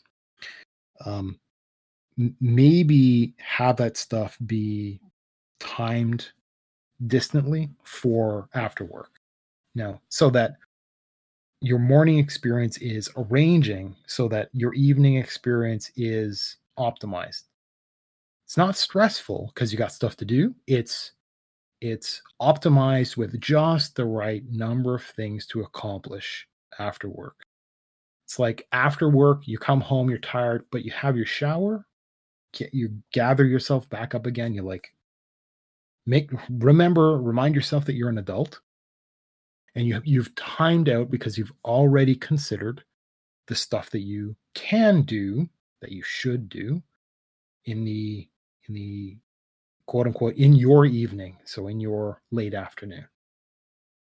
So your and it could be basic stuff. It could be easy or obvious stuff like you know uh mop the kitchen floor uh, do the laundry this kind of stuff. If you write that down having those entries in your journal when you're when you're coming out of bed 3:30 in the morning or whatever and you're looking at the stuff it's kind of comical for you to kind of arrange okay future self i'm sure you can get around to doing this and you just kind of like and when you come home from work and you're tired you like look at the list going oh yeah i guess I can do this stuff. because you are you care about you it shouldn't be hard for your morning you being as chill as it is, to care about your evening you. Your evening you has already had the hard part of arranging all of your obligations, of figuring all that stuff out. It's already done for you.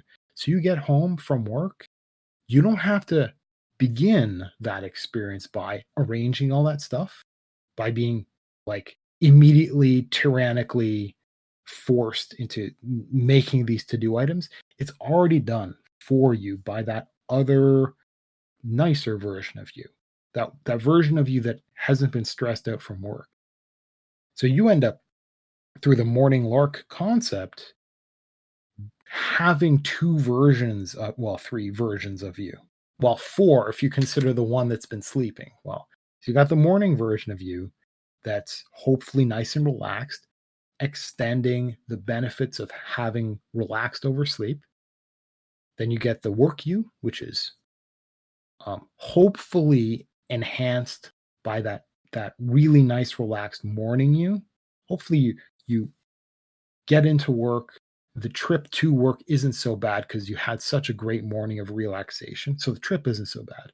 Hopefully enter into the work and you're not already pre-stressed by having been woken up and kicked out of bed and forced to, to rush to get to work hopefully the beginning of your work is good hopefully it right up into your afternoon is good. Maybe your lunch, you actually cooked it for yourself because you had a really nice, relaxing morning.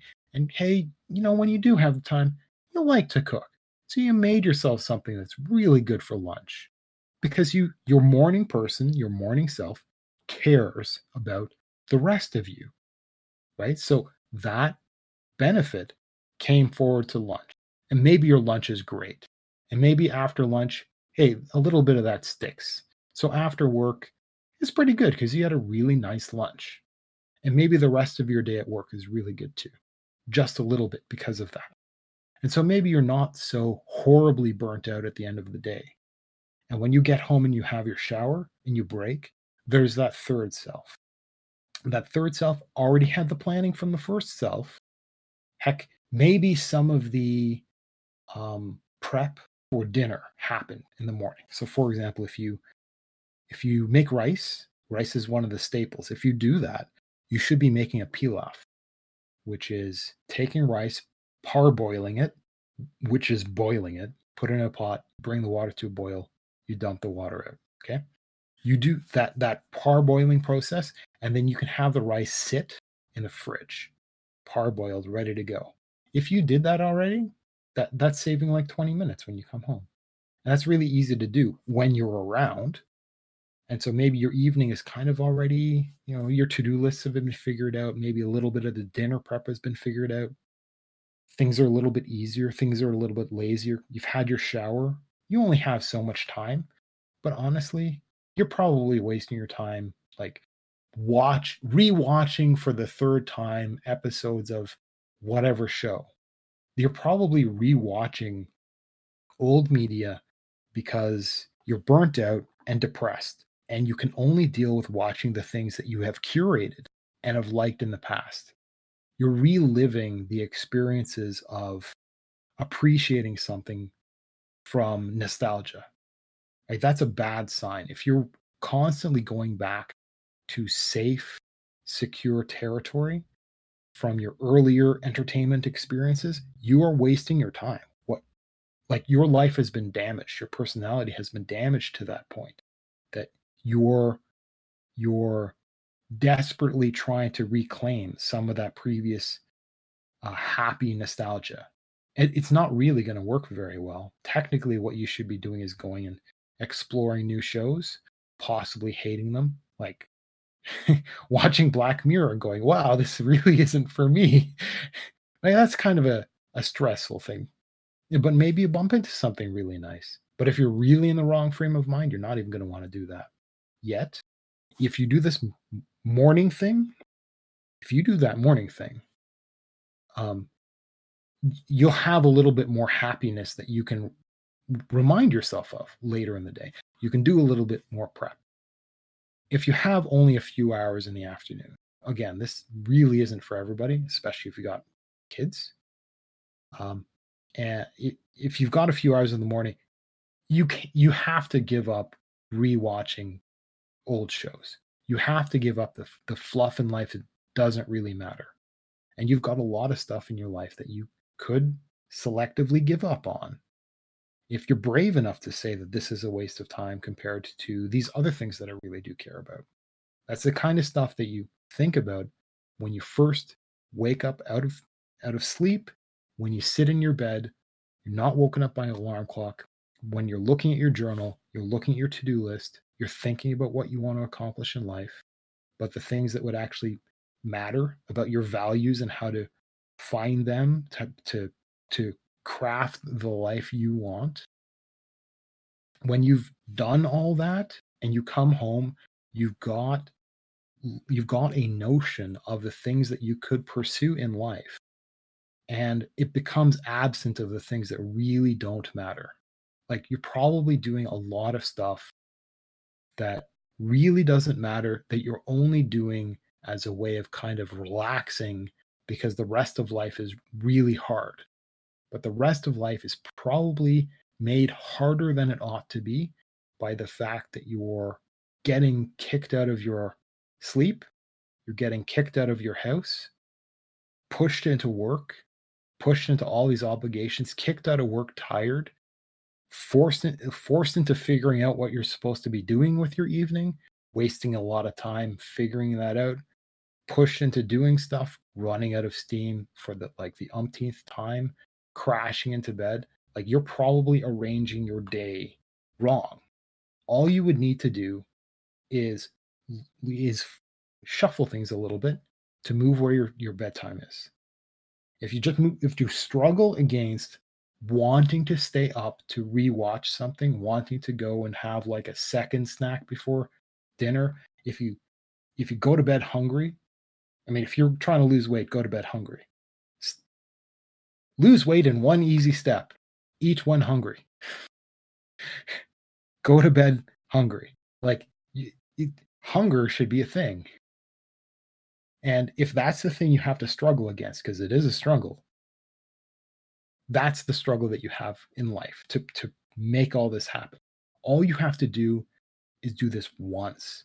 And then remem- remember, remind yourself when it comes near that bedtime, remind yourself of how good it was the last time.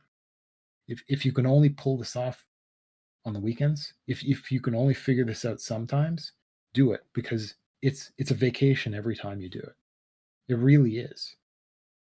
Um, so I think we'll take a slightly earlier break, and I'm not sure what we're going to come back and talk about, but um, I think I've, I've done my my personal motivation stuff for that segment. So we'll be back in another what, 13 minutes or so. I'll see you guys again soon. So, um, I was talking about hunger in the previous segment, and I'm I'm going to talk about diet more in the future because this entire endeavor is it's not exactly a self improvement train of thought. It does technically end with physicality, so that's you can call it fitness if you want. So I could call it wellness. That's a little bit weird, fluffy, new agey. We don't exactly have the language for it. Normally, what we do is we break it down into little segments. So we might say diet, we might say fitness, we might say right. We might we might say a lot of things. You might say owning your scheduling is self improvement. You might okay, but it's all the same thing. So owning your sleep is a way of helping your mood your mood is the thing that drives the motivation that will help you do certain things to improve your physical health, let's say. One of the other elements of physical health is I could talk about diet, and I've talked about uh, my experiments with a carnivore diet, with a lion diet, with I, I mean I've been a vegetarian for a long time. I've been sugar free for a long time. I've been I've done, and I'm not doing any of those things anymore. And uh, I've, I've experimented. Probably my most interesting experiment was I've, I've been look to see how many products you consume which have um, modified milk ingredients or oh, what's the other one? It's been so long since I've actually had these things. Or I forget palm oil? Yeah, it's it's one of the oil hydrogenated vegetable oil is the phrase. Okay. look for the foods that have these things and just stop eating them. Now, your life's going to change. It's not because it's a health thing that you're going to notice, but boy, is it going to be weird for you to go shopping because a lot of stuff um, has these these manufactured components in them. You're going to notice that the things that have these in them are are, are man modified. It doesn't mean they're bad because they've been modified because they've been manufactured, right? But those ingredients are terrifying.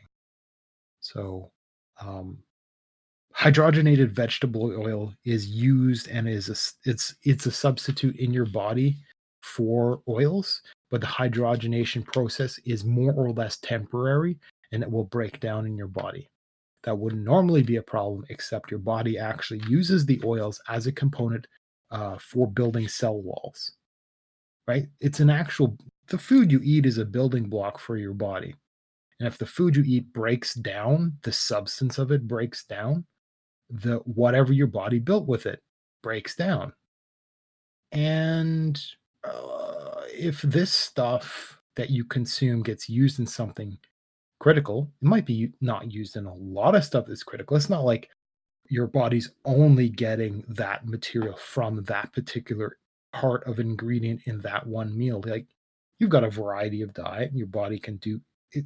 Your body's resilient, all this kind of stuff. But boy, is it a bad idea to be inserting something that does the exact opposite of what you would normally consume food for. So you wonder why people like there's two things that kill humans, right?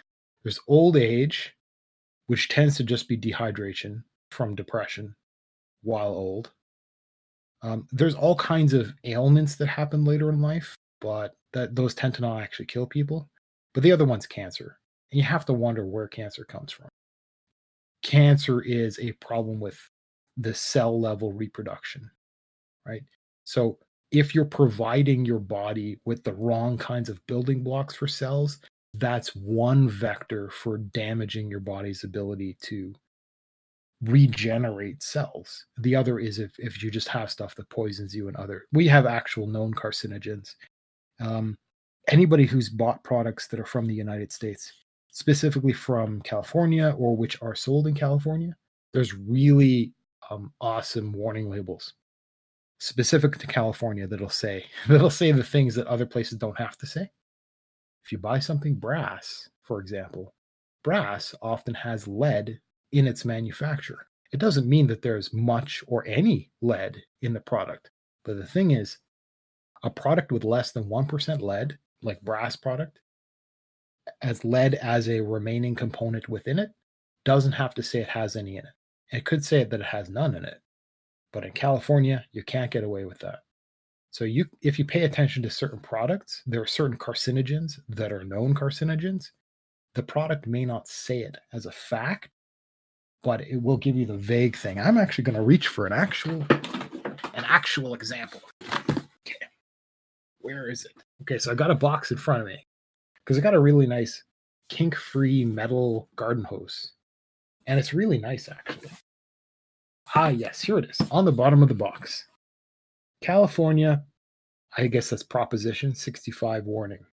This product contains chemicals known to the state of California to cause cancer, birth defects, or other reproductive harm. Now, that wouldn't have to be there if it wasn't sold in California. It's, it's, I find it amusing because we're Canadians. So, technically speaking, um, I don't, I wouldn't even know what the heck a California is because I'm, that's another country that makes no sense to me technically. Now, we're, we're more or less attached at the hip to the United States that I know what California is. It's like, is that the one that's West Coast? I don't know. And I love how they said Calif. They actually said Calif, period. They didn't say like, is is CA their short form? Because they have two letter short forms. They didn't say that, which would have been interesting. And there was a lot of space. This is Okay, that that that was two lines that I said, three lines, right? So the header and a, a good sentence. And this is the bottom of the box, and there is a lot of space on the bottom of this box, and they chose to not say the full titles of stuff. which is very strange, which I find very strange. But at least they said the state of California, which is nice. At any rate, they didn't actually list what's what's in there. What what the heck causes birth defects? It's like it's literally I think this is 304 stainless steel. Like it's crazy. It's like food grade, crazy good stainless steel. But I'm gonna say that's not true because I'm not seeing it on the box. And boy, is that a selling point. Maybe that is actually on the Amazon page. So you're getting more information out of Amazon. So so eating certain foods is going to be a part of what I do end up talking about because honestly speaking if you went from from your slovenly awful out of shape self okay okay let me let me restate that. I have a damaged wrecked atrophied body that i want to fix. I have a previous version of myself from years ago that made notes while i was highly interested and around some ludicrously world class experts on a lot of and it's very but it's on the physical side of stuff right? So I've got all that kind of in me, but a lot of notes. But I can't go from where I am now, what I'm like, my morale, my lifestyle, into into the literally special forces level stuff that I know. I can't. That's not a thing. Now, some some people will go from everyday schmuck on the street to six weeks of boot camp uh that's that's you shouldn't do that before you go into the army please get yourself into really good shape like that's the one bit of advice that i have heard from actual military people it's like the, what's the thing you regret about getting into the military it's like well i was out of shape when i got in i should have been in incredibly good shape going in because life was hell absolute hell because of that now I, as a civilian, as a regular person, I could kind of crash from here into physicality, into ridiculous physicality. And knowing what I know and having the psychology, I could push into it. And I kind of did that when I was first exploring that. That's one of the things that impressed people about me, not because I was any good, but because I would literally run. Like we had the the calisthenics, the the warm up to get into stuff, and I would just be so dead I couldn't actually walk anymore, and I had to go have a lie down and pant. And it's like I would, I, in embarrassment, I would walk to the other to like the office and just kind of like lie there uh, because I'd be dead. And then I would get get my butt back up and I would go back out there. And I, the thing is, so there's this this this this thing in gyms. It goes like goes like so. There's this fat guy working out and uh, somebody makes fun of him, like fatty, and the rest of the gym will just turn on that person. Like of all the people that belong there, that's the guy that belongs there, right? It's the same thing. If if you're in the uh, healthy environment with healthy people, and you're the loser that goes in and sucks, but you're there, but you're there. They all respect you for that and it's not like you have to fight their opinion of you. It's you're fighting your own opinion of yourself.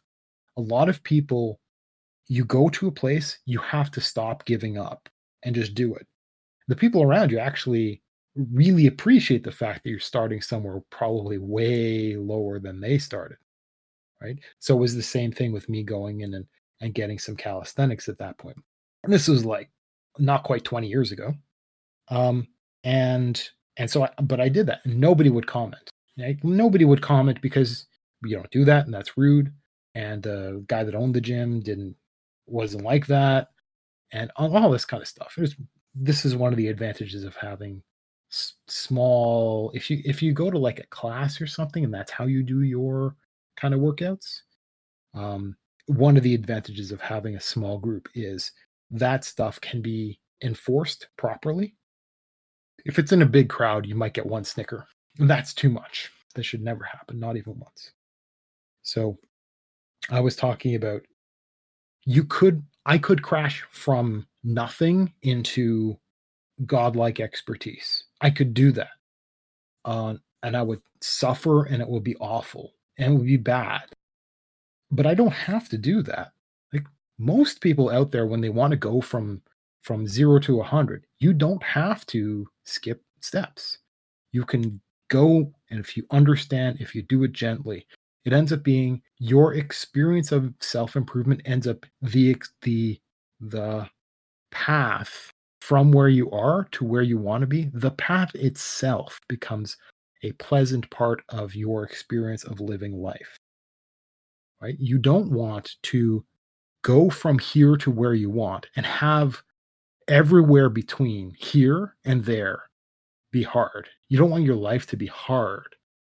And think of life as only rewarding when you succeed.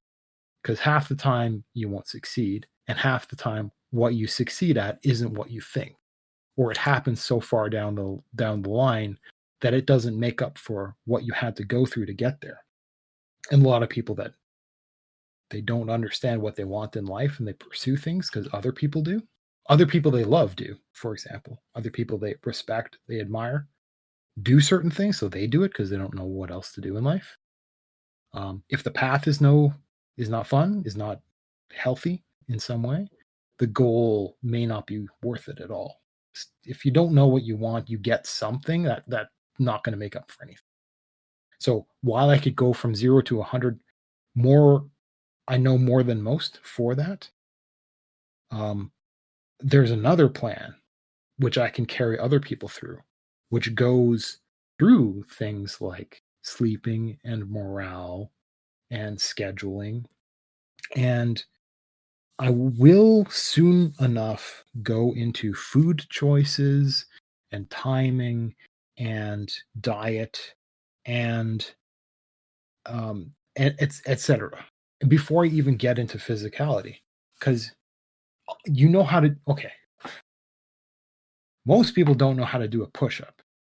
Like you've seen it, maybe you've done it. You're probably doing it wrong. And is isn't necessarily that it's worthless to do it wrong. But if you were to learn to do it right, if you were to see it, if you were to try it, if you were to be shown it, it's it's a much better experience to do it. It's a much more effective way to do it, right? And a lot of people don't do push-ups right, they don't do sit-ups right, they don't do squats right. Squats is something I'm never going to be able to do right unless I get surgery, um, because I uh, I have ankles of iron. I I can't, I can't actually uh, sprain an ankle, and I can put my full body weight uh, with full force on my foot on an angle. It, it will not do anything. The the there is no flexibility in the the structures of my ankles. Now this means that I can I can run. I have that flexibility. I can mostly climb upstairs, but it tends to be more on my tiptoes than anything. But I can't do a squat because I don't have the flexibility there. And I've had some professionals look at stuff and try to give me advice, and some of it is my not doing things in certain ways. So there's a there's a pursuit of physiotherapy because I've got a physiotherapist. I got access. He he he owns a physiotherapy clinic, and so I went to him and I, I got some advice and and he tried a bunch of stuff on me and i'm a really weird case. And so i got some like professional uh, they're, they're terrible but they're they're professional videos demonstrating very specific moves. But they're terrible because you know nobody knows what they're doing. So i had him show me stuff and i got a but but i can't do squats right? So that i have that excuse but i understand really deeply understand a whole lot of other stuff I went to a gym, and if you got access to something like a YMCA, um, this this will have all kinds of programs and stuff, but they often have an actual gym with weights and stuff like that. Um, hopefully free weights, but lots and lots of machines. And I went to one, and they had this deal on. It was I did never did it because it was so embarrassing but it's it's like this circuit of machines and your goal is there was music playing and your goal was you had x amount of time on a machine you, you would perform its very specialized actions and then you would move on to the next machine. And every once in a while, like there was this cardio break that you would do, and you would like do this jumping up and down on stairs little thing, like waving your hands around. That stuff. It's probably got a name, but I don't know because because like a lot of guys, I only think of exercise in terms of weights, not in terms of cardio, which is kind of a problem. Cycling isn't really cardio in the same way as doing certain other stuff is cardio. You need to have variety. I know there are a lot of cycle bunnies that are doing that, and that's better than nothing. But, but, anyhow, this track was like that. And I tried all these different machines. We had time. We didn't have to like do the full embarrassing thing. And I tried a bunch of the machines. And I only found one machine that did something that I couldn't do with just body weight, that I didn't already deeply understand. So I've got all that knowledge and stuff. And most people uh, can be shown a lot of that stuff, but there are requirements going in from from knowing nothing being unhealthy there are requirements that make the path going from 0 to 100 much more satisfying let's say because the incremental improvements end up being highly rewarding when they're done right so for example if you want to eat right one of the problems is timing your eating timing your food most people think of dieting as okay, well, I have to only eat this many calories. Okay, fair enough. It's not exactly true, but fair enough. But a lot of people pursue things that way. But one of the things that you can do incredibly easily is only eat when you're hungry. Like how many how many people have actually been hungry? Like when's the last time you remember being hungry at all? Most people like you wouldn't want to be. You've actually arranged your life so you have access to food. And you may not even wait to be hungry. You're just shoveling it in. If you're overweight, that's probably true, right? That's probably what did it in the first place. That's probably what maintains it. But how do you not do that? Most people end up breaking things by having only certain food, by measuring, measuring by weight, calculating calories, this kind of stuff. But one of the tricks you can do without doing any of that nonsense, I mean, it's not nonsense, but without doing any of those other things, one of the things you could do pretty easily is um, brushing your teeth. Brush your teeth within five minutes of beginning to eat, which might be a challenge. So maybe that's not appropriate for dinner, but certainly for something snackish. If it's something you can wolf down, stop enjoying what you eat right? Stop enjoying eating. Eat fast, get done. Enjoy what happens to you in your body, in your life experience once you've eaten. Eat, be done quick, brush your teeth right away. Get rid of the, the rotting material in your mouth. A lot of people will have a mouth feel, a taste, an oil, whatever, in their mouth for a half an hour who knows? And it's some pretty subtle stuff, and there's some leftover smells and this kind of stuff. Get rid of all of that. You know how to brush your teeth, just do it. Okay, this is not the challenge of flossing, which is something I've got a problem with, but brush your teeth. That's where you start. Do that for forever, for the rest of your life. And after a little bit of time, when that's second nature, mouthwash. Now, the thing about mouthwash is you cannot drink after mouthwash. You shouldn't for a good hour right? And so, what these things do is there's an inconvenience in having to eat fast and brush your teeth. So, I've talked about the effects. But if you need to brush your teeth after every meal, you can't eat out anymore. You shouldn't eat out anymore. The crap that you're eating out, it, it's it's garbage. It's garbage because you don't control it at all. And even if you go to a restaurant and it's quote unquote, you know, middle end, like it's a it's it's a hot meal, it's not fast food even if you go to one of those places, the food they're giving you is is only slightly better than garbage. Like the stuff that you make that you see previous segment regarding becoming a morning lark and making your own lunch. Do that, have your own lunch, keep a toothbrush and toothpaste with you at work. Actually like literally break them out and brush your teeth in the bathroom at work if somebody looks at you sideways, just I mean, I mean that that is the one you would be in the right to give them the finger, because absolutely you should be taking care of something as simple as your smile. Absolutely, you should be. And if anybody wants to shame you for something like that by looking at you sideways, you like you're the one with nice breath. You're the one with a nice smile. They're not. They should be guilting themselves as soon as they look at you funny. They'll go, Oh, I never even thought of doing that myself. Well, why isn't everybody doing that? What a weird thing to go out for lunch and come back with smelly breath. I, I, just like having a shower, please brush your teeth. Please don't subject your your coworkers with this nearly halitosis level breath. Like, okay. And so if you care about um, controlling when you eat and what you eat, brushing your teeth restricts the five minutes thing, restricts the the pleasure of eating. And I know it's a little bit um I don't it's so it's going to be my perspective because I'm doing this for me from my past notes and I'm actually rather um, what would the term be?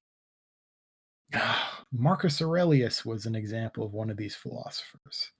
The obscure stuff that I know. Oh man, I'm just gonna Marcus. Do I even spell his name correctly? First try, yes.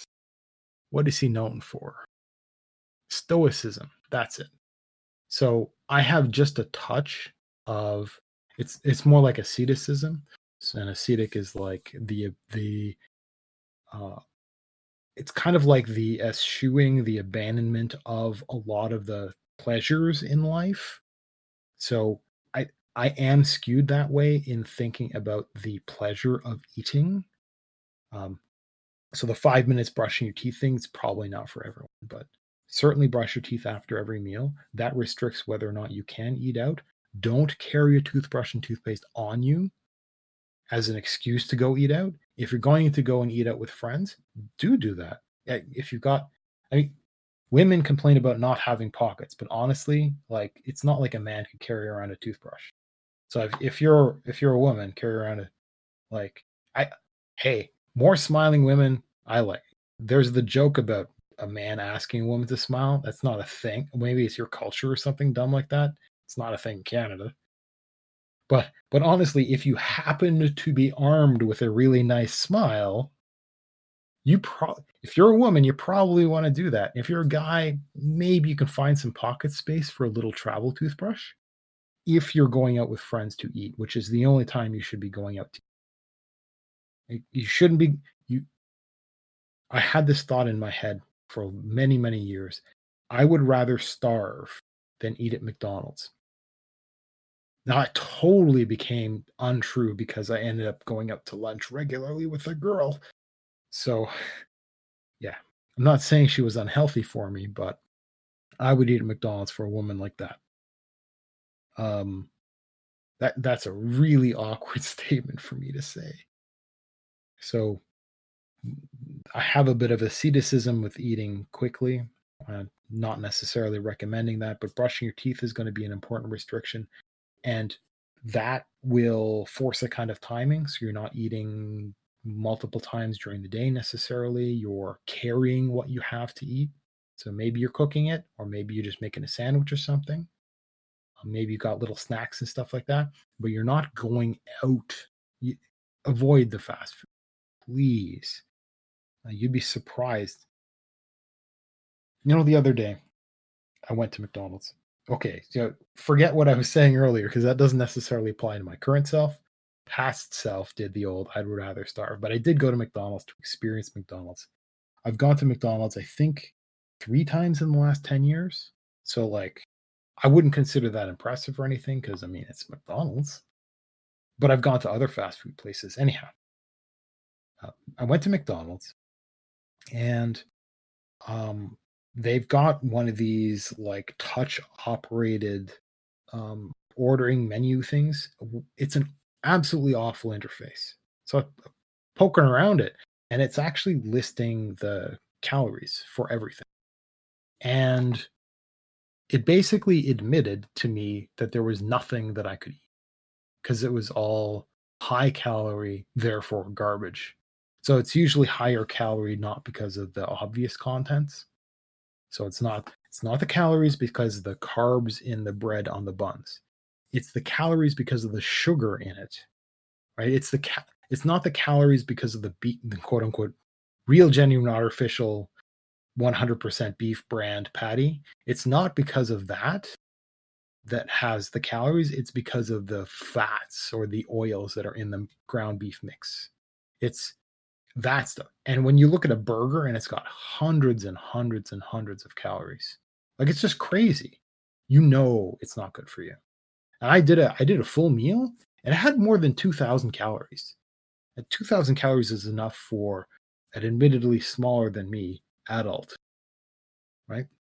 So maybe oh, well now is a little bit different, but maybe maybe I do what would be a solid diet for me like 2200 2400 maybe something like that. That I'd, I'd be I'd probably stay where I am with somewhere around that.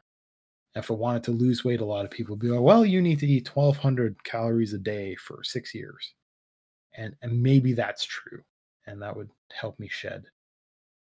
But caloric intake isn't the only way to lose inches. Let's say to lose fat fat content, and I'll talk about that in the future because I also know a dietitian. So I've had some of these conversations and I've listened to experts on uh, fat and energy and all this kind of stuff because I've been interested in this. So Past Self has a lot of notes on this stuff that I'll probably get into in the future.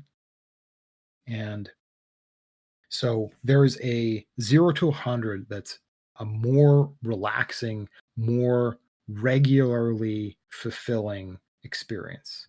And that's a better way to live your life for anything. So I wouldn't crash into a fitness program. I'm going to gently enjoy the modification of my life with what happens to be the advice of a of a clone of myself, my past self, which already thought about this stuff. It's like a message in the bottle from my past. It's quite an amazing experience to go through my previous notes. And hopefully, as I continue, I'll actually um, more of it will come back to me, which which hopefully happens. Like i'm getting old so i've experienced a whole lot of stuff and i've never stopped never stopped learning. And that means i'm i'm getting full and i'm starting to lose stuff stuff that's 30 years old probably not in my head anymore. Maybe reading old notes will help bring it back but it's not going to bring it all back I have to face the fact that I'm pretty much getting full. And I recognize that from a long time ago. Maybe it's my brain. Maybe you're different. We never really talk about our experiences in life. Like, how do you see? Like, my hearing is different from most most people. My vision is a little bit funny compared to most people. That is because of mechanical reasons that I could talk about at a future point. Now, the the experience of memory is absolutely not something that people know how to talk about because most people haven't even paid attention to their own. I have. So i've got a lot of a lot a lot of stuff. Um, and going through my notes might bring up a lot of it. Um, it might not. I might have to go and re-explore this stuff. I might have to like i i could get a hold of one of the guys that i knew back in the olden days. He actually made his own um, fitness program stuff. So I mean, a lot of these guys have written a book and stuff like this, and made instructional videos and all this kind of fun stuff. So I could go back and I could get all that material from the guy, or I could just get a hold of the guy, and you know, if you've fallen out of touch with somebody who's an expert at something, and you get back in touch, don't expect to get stuff for free this this if that friend has gone on to do stuff professionally like please stop it's there's a there's an expression this new yorker i knew had it's called a please bro and the please bro would come up to you and he'd be he'd be your bestest friend for that particular moment and it could be somebody that that you know, you love in the familiar sense. Like is a good friend. But but it comes to you, and he's like, please, bro, can you help me with this? And the please, bro, you have the expertise to help, but you don't necessarily have the time. And you've got an order of priorities for customers who come in. And the customers who come in, they get queued in the order they arrive in. And you're going to get those entitled people that are like, oh, but I'm really important. You should do my stuff faster because reason. Right. So, so if you own a business, you have to be kind of a hard ass about that stuff. But you get a please bro that comes in, and they're very much the same. They expect that they get the friend benefit, which is they get the friends discount and they get put at the front of the list. Right? They expect you to work outside of your office hours. This kind of stuff happens. So I, and that's wrong. If you want to run a successful business, you have to be able to say no and even be rude because I mean, of all the people you can be rude, rude to, a friend, you should be able to be rude to. a customer ha- that there are un, unknowable consequences. You know you have a successful business when you're able to fire a customer. That's one of the things that that the feeling of firing a customer is the best ever. The best ever. When when you when there are no consequences that are so great that you you would hesitate when there's no ripple of them oh fa- facebooking or fake uh, reviews or going out into or it echoing out into your industry you know you you becoming a name that's that's like that from all your peers in the industry. When you when you can so stand behind some kind of integrity that you can fire a customer because you were in the right and just to like just get out of my store whatever when you can do that that is the best ever man that is the best ever uh, not everybody can run a business and and that the personality to fire a customer isn't isn't in everybody it ought to be if you run your own business. If you don't have that kind of personality, you better get it, or you're not going to succeed as a business. You're going to get stepped on. You're going to get outcompeted, etc. There's a reason why a lot of business owners end up having a kind of personality. That's what succeeds in life for businesses. Other personalities succeed in other places.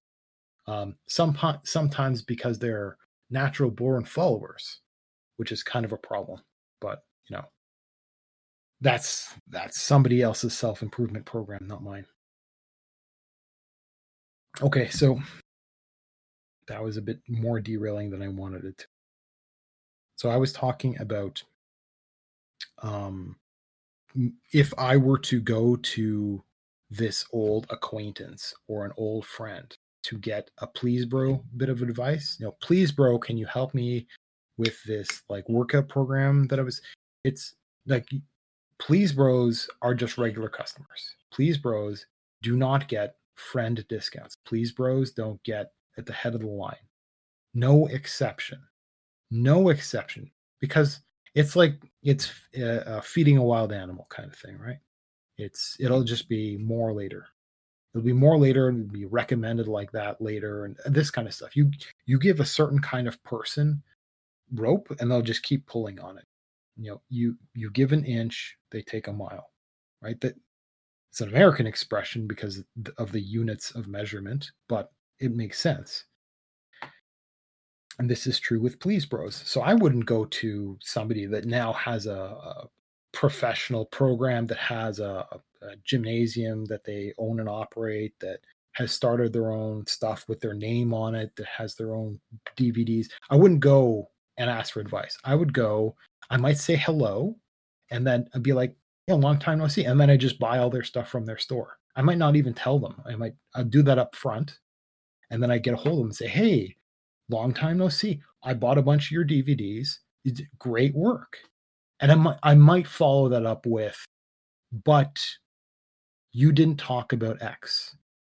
Are you planning on making a video on X? Or, And and you would have an in for asking for some of the inside information because maybe they made a video on a YouTube channel, right? Maybe there's a another DVD that's in the works or something like. That. Mm-hmm. and you can follow up. The The please, bro, ends up being an informational thing. Ends up being you know f- friendly banter, friendly conversation, rather than asking for a discount on DVDs or something like that. Hey, a long time no see. I want to catch up, but you got a lot of DVDs. Do you have any bundle deals? like, please, bro.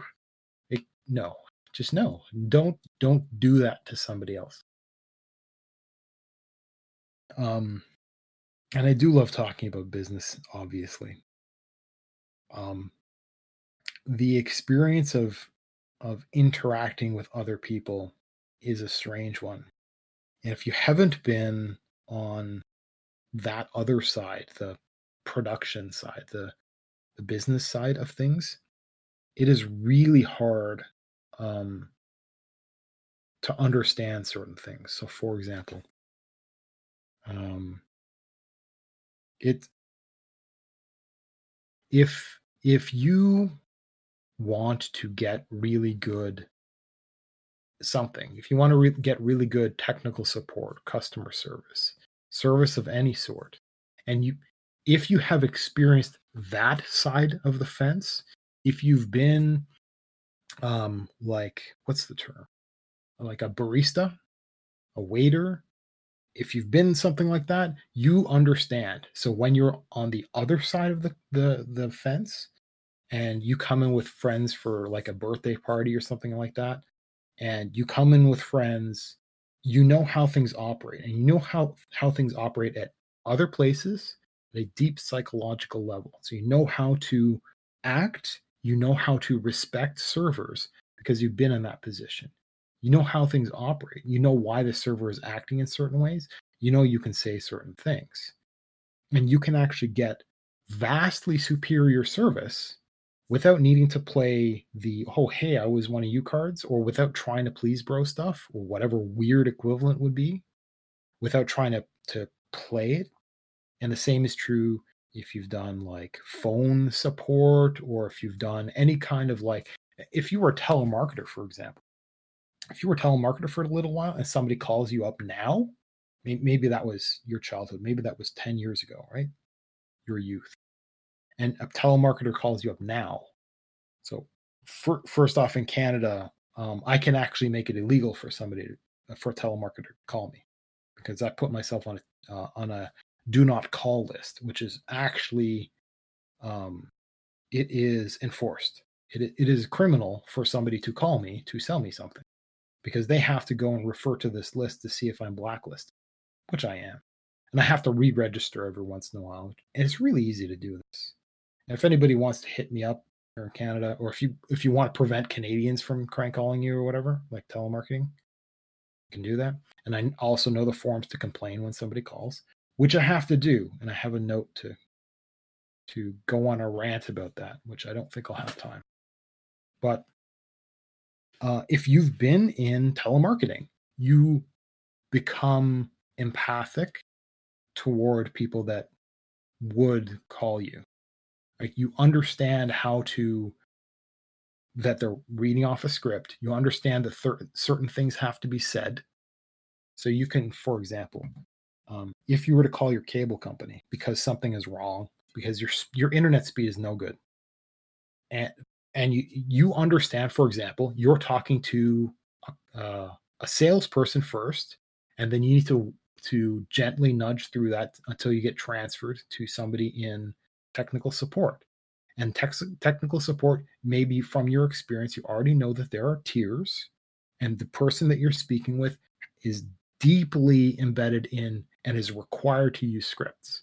So you have to let them speak to say the nonsense, and then you have to respond in certain ways that play against their script. So you don't try to dismiss something that they're saying.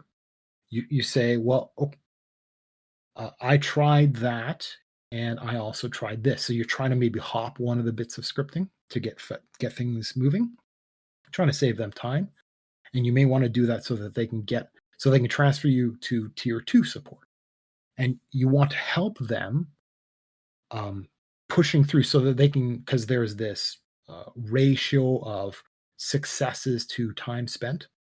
and you want to help that person because you've been there and you know that if you do that and you push and make yourself easy to talk to that they get rewarded for it that they'll like it that maybe they'll they'll they'll actually quietly please bro you through to somebody better stuff like that happens because you know you could do that kind of thing so when you have one side of the fence relatively mastered um you can get better things out of that similar situation elsewhere in life.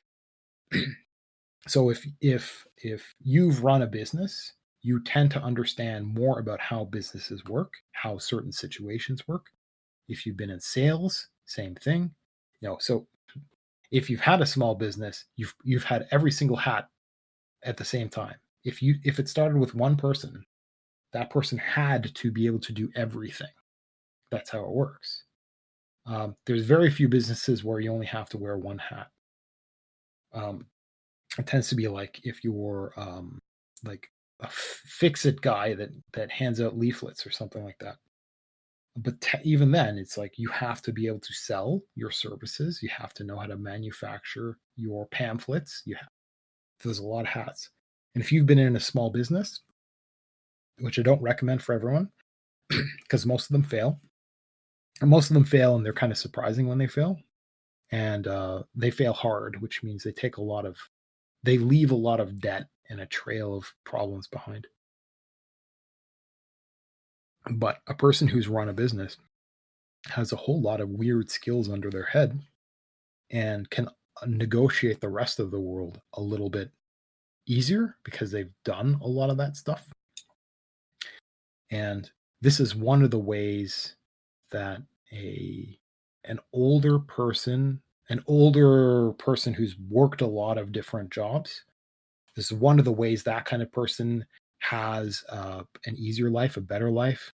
They're maybe a little bit more wise because if a person's gone through a whole lot of different jobs and they've been in different fields, they've been doing, if they've had different perspectives, they're now empowered with a whole lot of of different perspectives to um, to draw on when they're interacting with everybody in those industries, those positions, or anything that's that's related. So you get somebody who's like 40 years old. They've done all the kinds of terrible work that a a zero work experience 20 year old has done.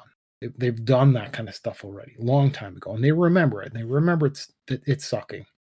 So if they're interacting with some 20 year old where that's their that's their first job out of college or whatever, they understand how to treat that person right, to not stress them out, to get the the best out of that person, out of that employee.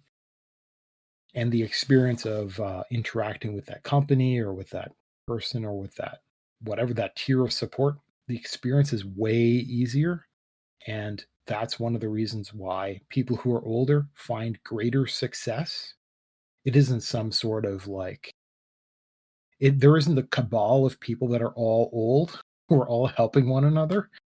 Well, there could be, but it's that people who are older have experienced more stuff in life and are able to negotiate more comfortably through problems and through the the natural barriers of of the awful kinds of positions, not the people, but the positions that they have to deal with, like dealing with a barista.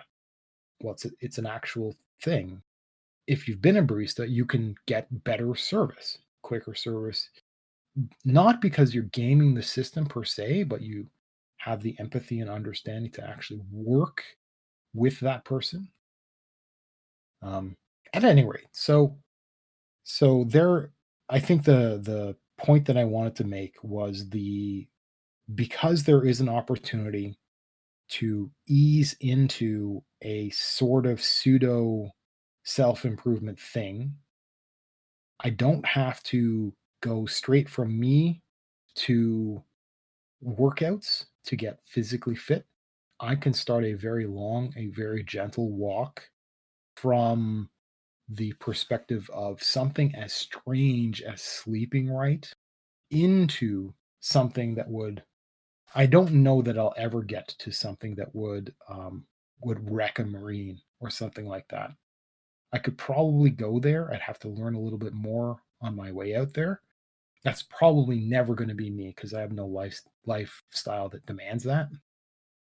But but I'll I'll be okay. You know, I'll be I'll be above average. I think that's my goal in life for basically everything I pursue is to be just just above average so I can pay attention to some of the interesting, awkward, um, theoretical, experimental stuff and and follow along. If I can do that, then then that's really highly interesting. And in most endeavors, if I'm vaguely interested in something and I don't even have to find the time, right? Um, all the stuff that I'm interested in competes so heavily that I end up butterflying between stuff that interests me constantly, constantly full of stuff, and I have to pull myself away to do something as basic as playing a video game to unwind. And so I'll I'll push and then I'll gain a kind of you know the, the kind of fake expertise somebody sitting around on the internet gets. So it's not real. Like I'm, I have no illusion. I love learning just enough so that I can pay attention to experts bantering with experts and and follow along well enough.